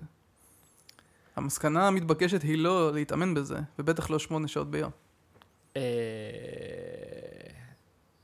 אולי. כאילו, כן, הדרייב היותר טוב זה להגיד, אני אגיע לזה, ואז אתה מתאמן המון. או אני רוצה, או אני רוצה. כן. אמ, לי היה ברור שאני רוצה, והיה לי מהמם. ברור גם שאני לא אצליח. למשל, אוקיי, היה אוקיי. לי ברור אבל, לגמרי. אבל זה סתירה, כן? כי אם אתה אומר שאתה לא תצליח, אז למה אתה עושה את זה? כי אתה כן תצליח. במידה. מה זה במידה? תלוי מה אתה... טוב, זה גם תלוי מה אתה מגדיר כהצלחה. נכון, זה נושא מאוד... אה, בדיוק. לא חשבתי, זה נגיד, העניין. אם... לא חשבתי שאני אהיה אריק קלפטון, למשל. כלומר, הופיע במקומות ענקיים, או כן. פינק פלויד, או זה. כן. כן, היו לי פנטזיות, דמיינתי את עצמי בפארקים מול אה, 80 אלף איש, אבל פנטזיות יש גם ככה לכולם, אני חושב. כן? כן, כן, וזה בסדר, זה נכון. כן. אה, אבל לא דמיין... לא חשבתי שזה מה שהולך לקרות. אוקיי. אה, אבל נהניתי, נהניתי מהפנטזיה. אני חושב שכאילו הפנטזיה גם, זה כלי מאוד חזק. אה, זה אנייבלר, זה מאפשר. כן, כן, וגם זה, זה גורם לך לחשוב על what if, כאילו. מה, מה יקרה אם? מה, אולי, אולי במקרה. הר- הרי זה long shot, זה סיכוי אפסי. מה אה, הסיכוי שאני אהיה הזאתי שעומדת על, ה... על מגדלי עזריאלי פתאום, בפוסטר ענק? זה מה אפשרי. הסיכוי... אה, זה אפשרי, כי גם העולם הזה מראה שהכל אפשרי כביכול. אבל, אבל שוב, אה, אני לא מסכים איתך. אני גם חושב שזו שאלה של האם אתה באמת רוצה. וזה, וזה משהו שאף אחד לא רוצה להתעסק איתו. כולם מסתכלים על התוצאה הסופית, ההופעה בפארק וה... זה. אף אחד לא מסתכל על הדרך של האנשים שעשו אותה. שהיא חשובה, היא הכי חשובה בעצם. ו... ואז כשמסתכלים על הדרך, האם אתה באמת רוצה ללכת בדרך הזאת? ואני חושב שהרבה אנשים לא רוצים. הם רוצים את הדובדבן שבקצפת, אבל לא לעשות את הדרך בשביל להגיע לשם. אף אחד לא רוצה לגדל את העץ. כן, אז, אז אתה לא באמת רוצה. אתה אולי רוצה את ההיילייט הזה, כן. אבל אתה לא רוצה את זה, את הדרך הזאת. ואז, אתה מבין, בגלל זה אני אומר, אני מנסה להבין אם אתה אומר, בחיים אני לא אצליח, האם אתה באמת מתכוון שאתה, אם היית הולך בדרך, אותה דרך לא היית מצליח? או אני אלך בדרך שלי ואני לא אצליח, שזה אחרת, שזה אחר לגמרי, שזה גם לגיטימי. וואו. זאת שאלה ממש קשה. כי אני, אני חושב שמעטים האנשים רואים את זה דרך אגב, רואים את זה הרבה פעמים בספורט. למשל, לא דיברנו על ספורט, אבל נכון. יש כאן המון ספורטאים בשמשית, או בכלל, יש המון אה, חבר'ה שאתה רואה ספורט שבדרך כלל הוא תחביב, מהמם. בוא נשחק ביום שישי כדורסל, או אתה בא למגרש לשחק כדורגל, או זה, מהמם. או חוג אצל נערים, מהמם. אבל יש כאן כמה חבר'ה שיש להם את הרצון ואת הכישרון, אמ, והם משקיעים שעות על גבי שעות על גבי שעות, כן. ומקריבים כן. שעות לימודים, מקריבים שעות שינה, מקריבים כן. שעות משפחה, כן. שעות חברות, שעות זה, אה, כדי להיות אה, ספורטאים ברמה מאוד מאוד גבוהה. כן. ויש יש לי פה בת של חבר שהיא רוכבת אופניים. היא מגיעה יומיים בשבוע לבית ספר מאוחר, היא הולכת לתחרויות בעולם, נסעת אה, לתחרויות בעולם, מגניב? מאוד נהנית מזה, אוקיי. אמ, אבל המחיר הוא כבד. המחיר הוא בהתאם, כלומר אתה מוותר על דברים מסוימים מהמם. כדי לזכות בדבר הזה. כן. ב... כן. שזה יוקרה, שזה גם כיף שלה, היא נורא נהנית מזה. מהמם. היא נהנית להתחרות, היא נהנית לנצח, היא נהנית לעודד את החברות שלה, גם כשהיא לא מנצחת, היא, היא נהנית כאילו מהספורט, מזה שהיא משתפרת מול עצמה, עצמו. כן. מהעיסוק עצמו. אמ, אז היא הלכה בדרך הזאת, זה מה שאתה אז אומר. היא בחרה בדרך, אבל אין הרבה אנשים שהולכים בדרך הזאת, כי זה דרך מאוד טוטאלית. אז, אז בגלל זה השאלה, אתה מבין? בגלל זה שאלתי את זה ככה. כי נשאלת השאלה, האם אתה באמת רוצה ללכת בדרך הזאת? כי אם לא, וזה לגיטימי לא לרצות, כן? אני, אני, אני דווקא מנסה להגיד לך שאתה לא רוצה. אה, אז, אתה לא באמת צריך לשים את הרף של הצלחתי בדרך שלא הלכת בה. אני הולך בדרך אחרת, ולא הגעתי למשהו שמישהו אחר הלך בדרך שלו. אז האם לא הצלחתי? זה לא נכון להגיד את זה, או. שלא הצלחתי. אז, אז בוא, בוא נחזור ל... ל...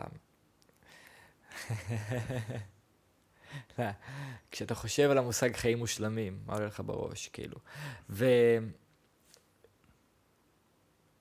ורוב האנשים הם לא טוטאליים. הם לא, המטרה שלהם לא כן. תהיה להופיע מול 80 אלף איש נכון. בזה, נכון. או להיות על השער של אה, מגזין אה, פורבס בתור האנשים העשירים ביותר בעולם. נכון. אני, אני אלוף הוויתורים בקטע הכי נכון שיכול להיות. מהמם. אני קיבלתי מלגה לברקלי ללמוד אה, מוזיקה, כן. והחלטתי במקום זה להקים משפחה, להישאר בארץ ולהקים משפחה, כי ידעתי שזה יעכב את הקמת אה, לא המשפחה את בארבע. שנים. אוקיי.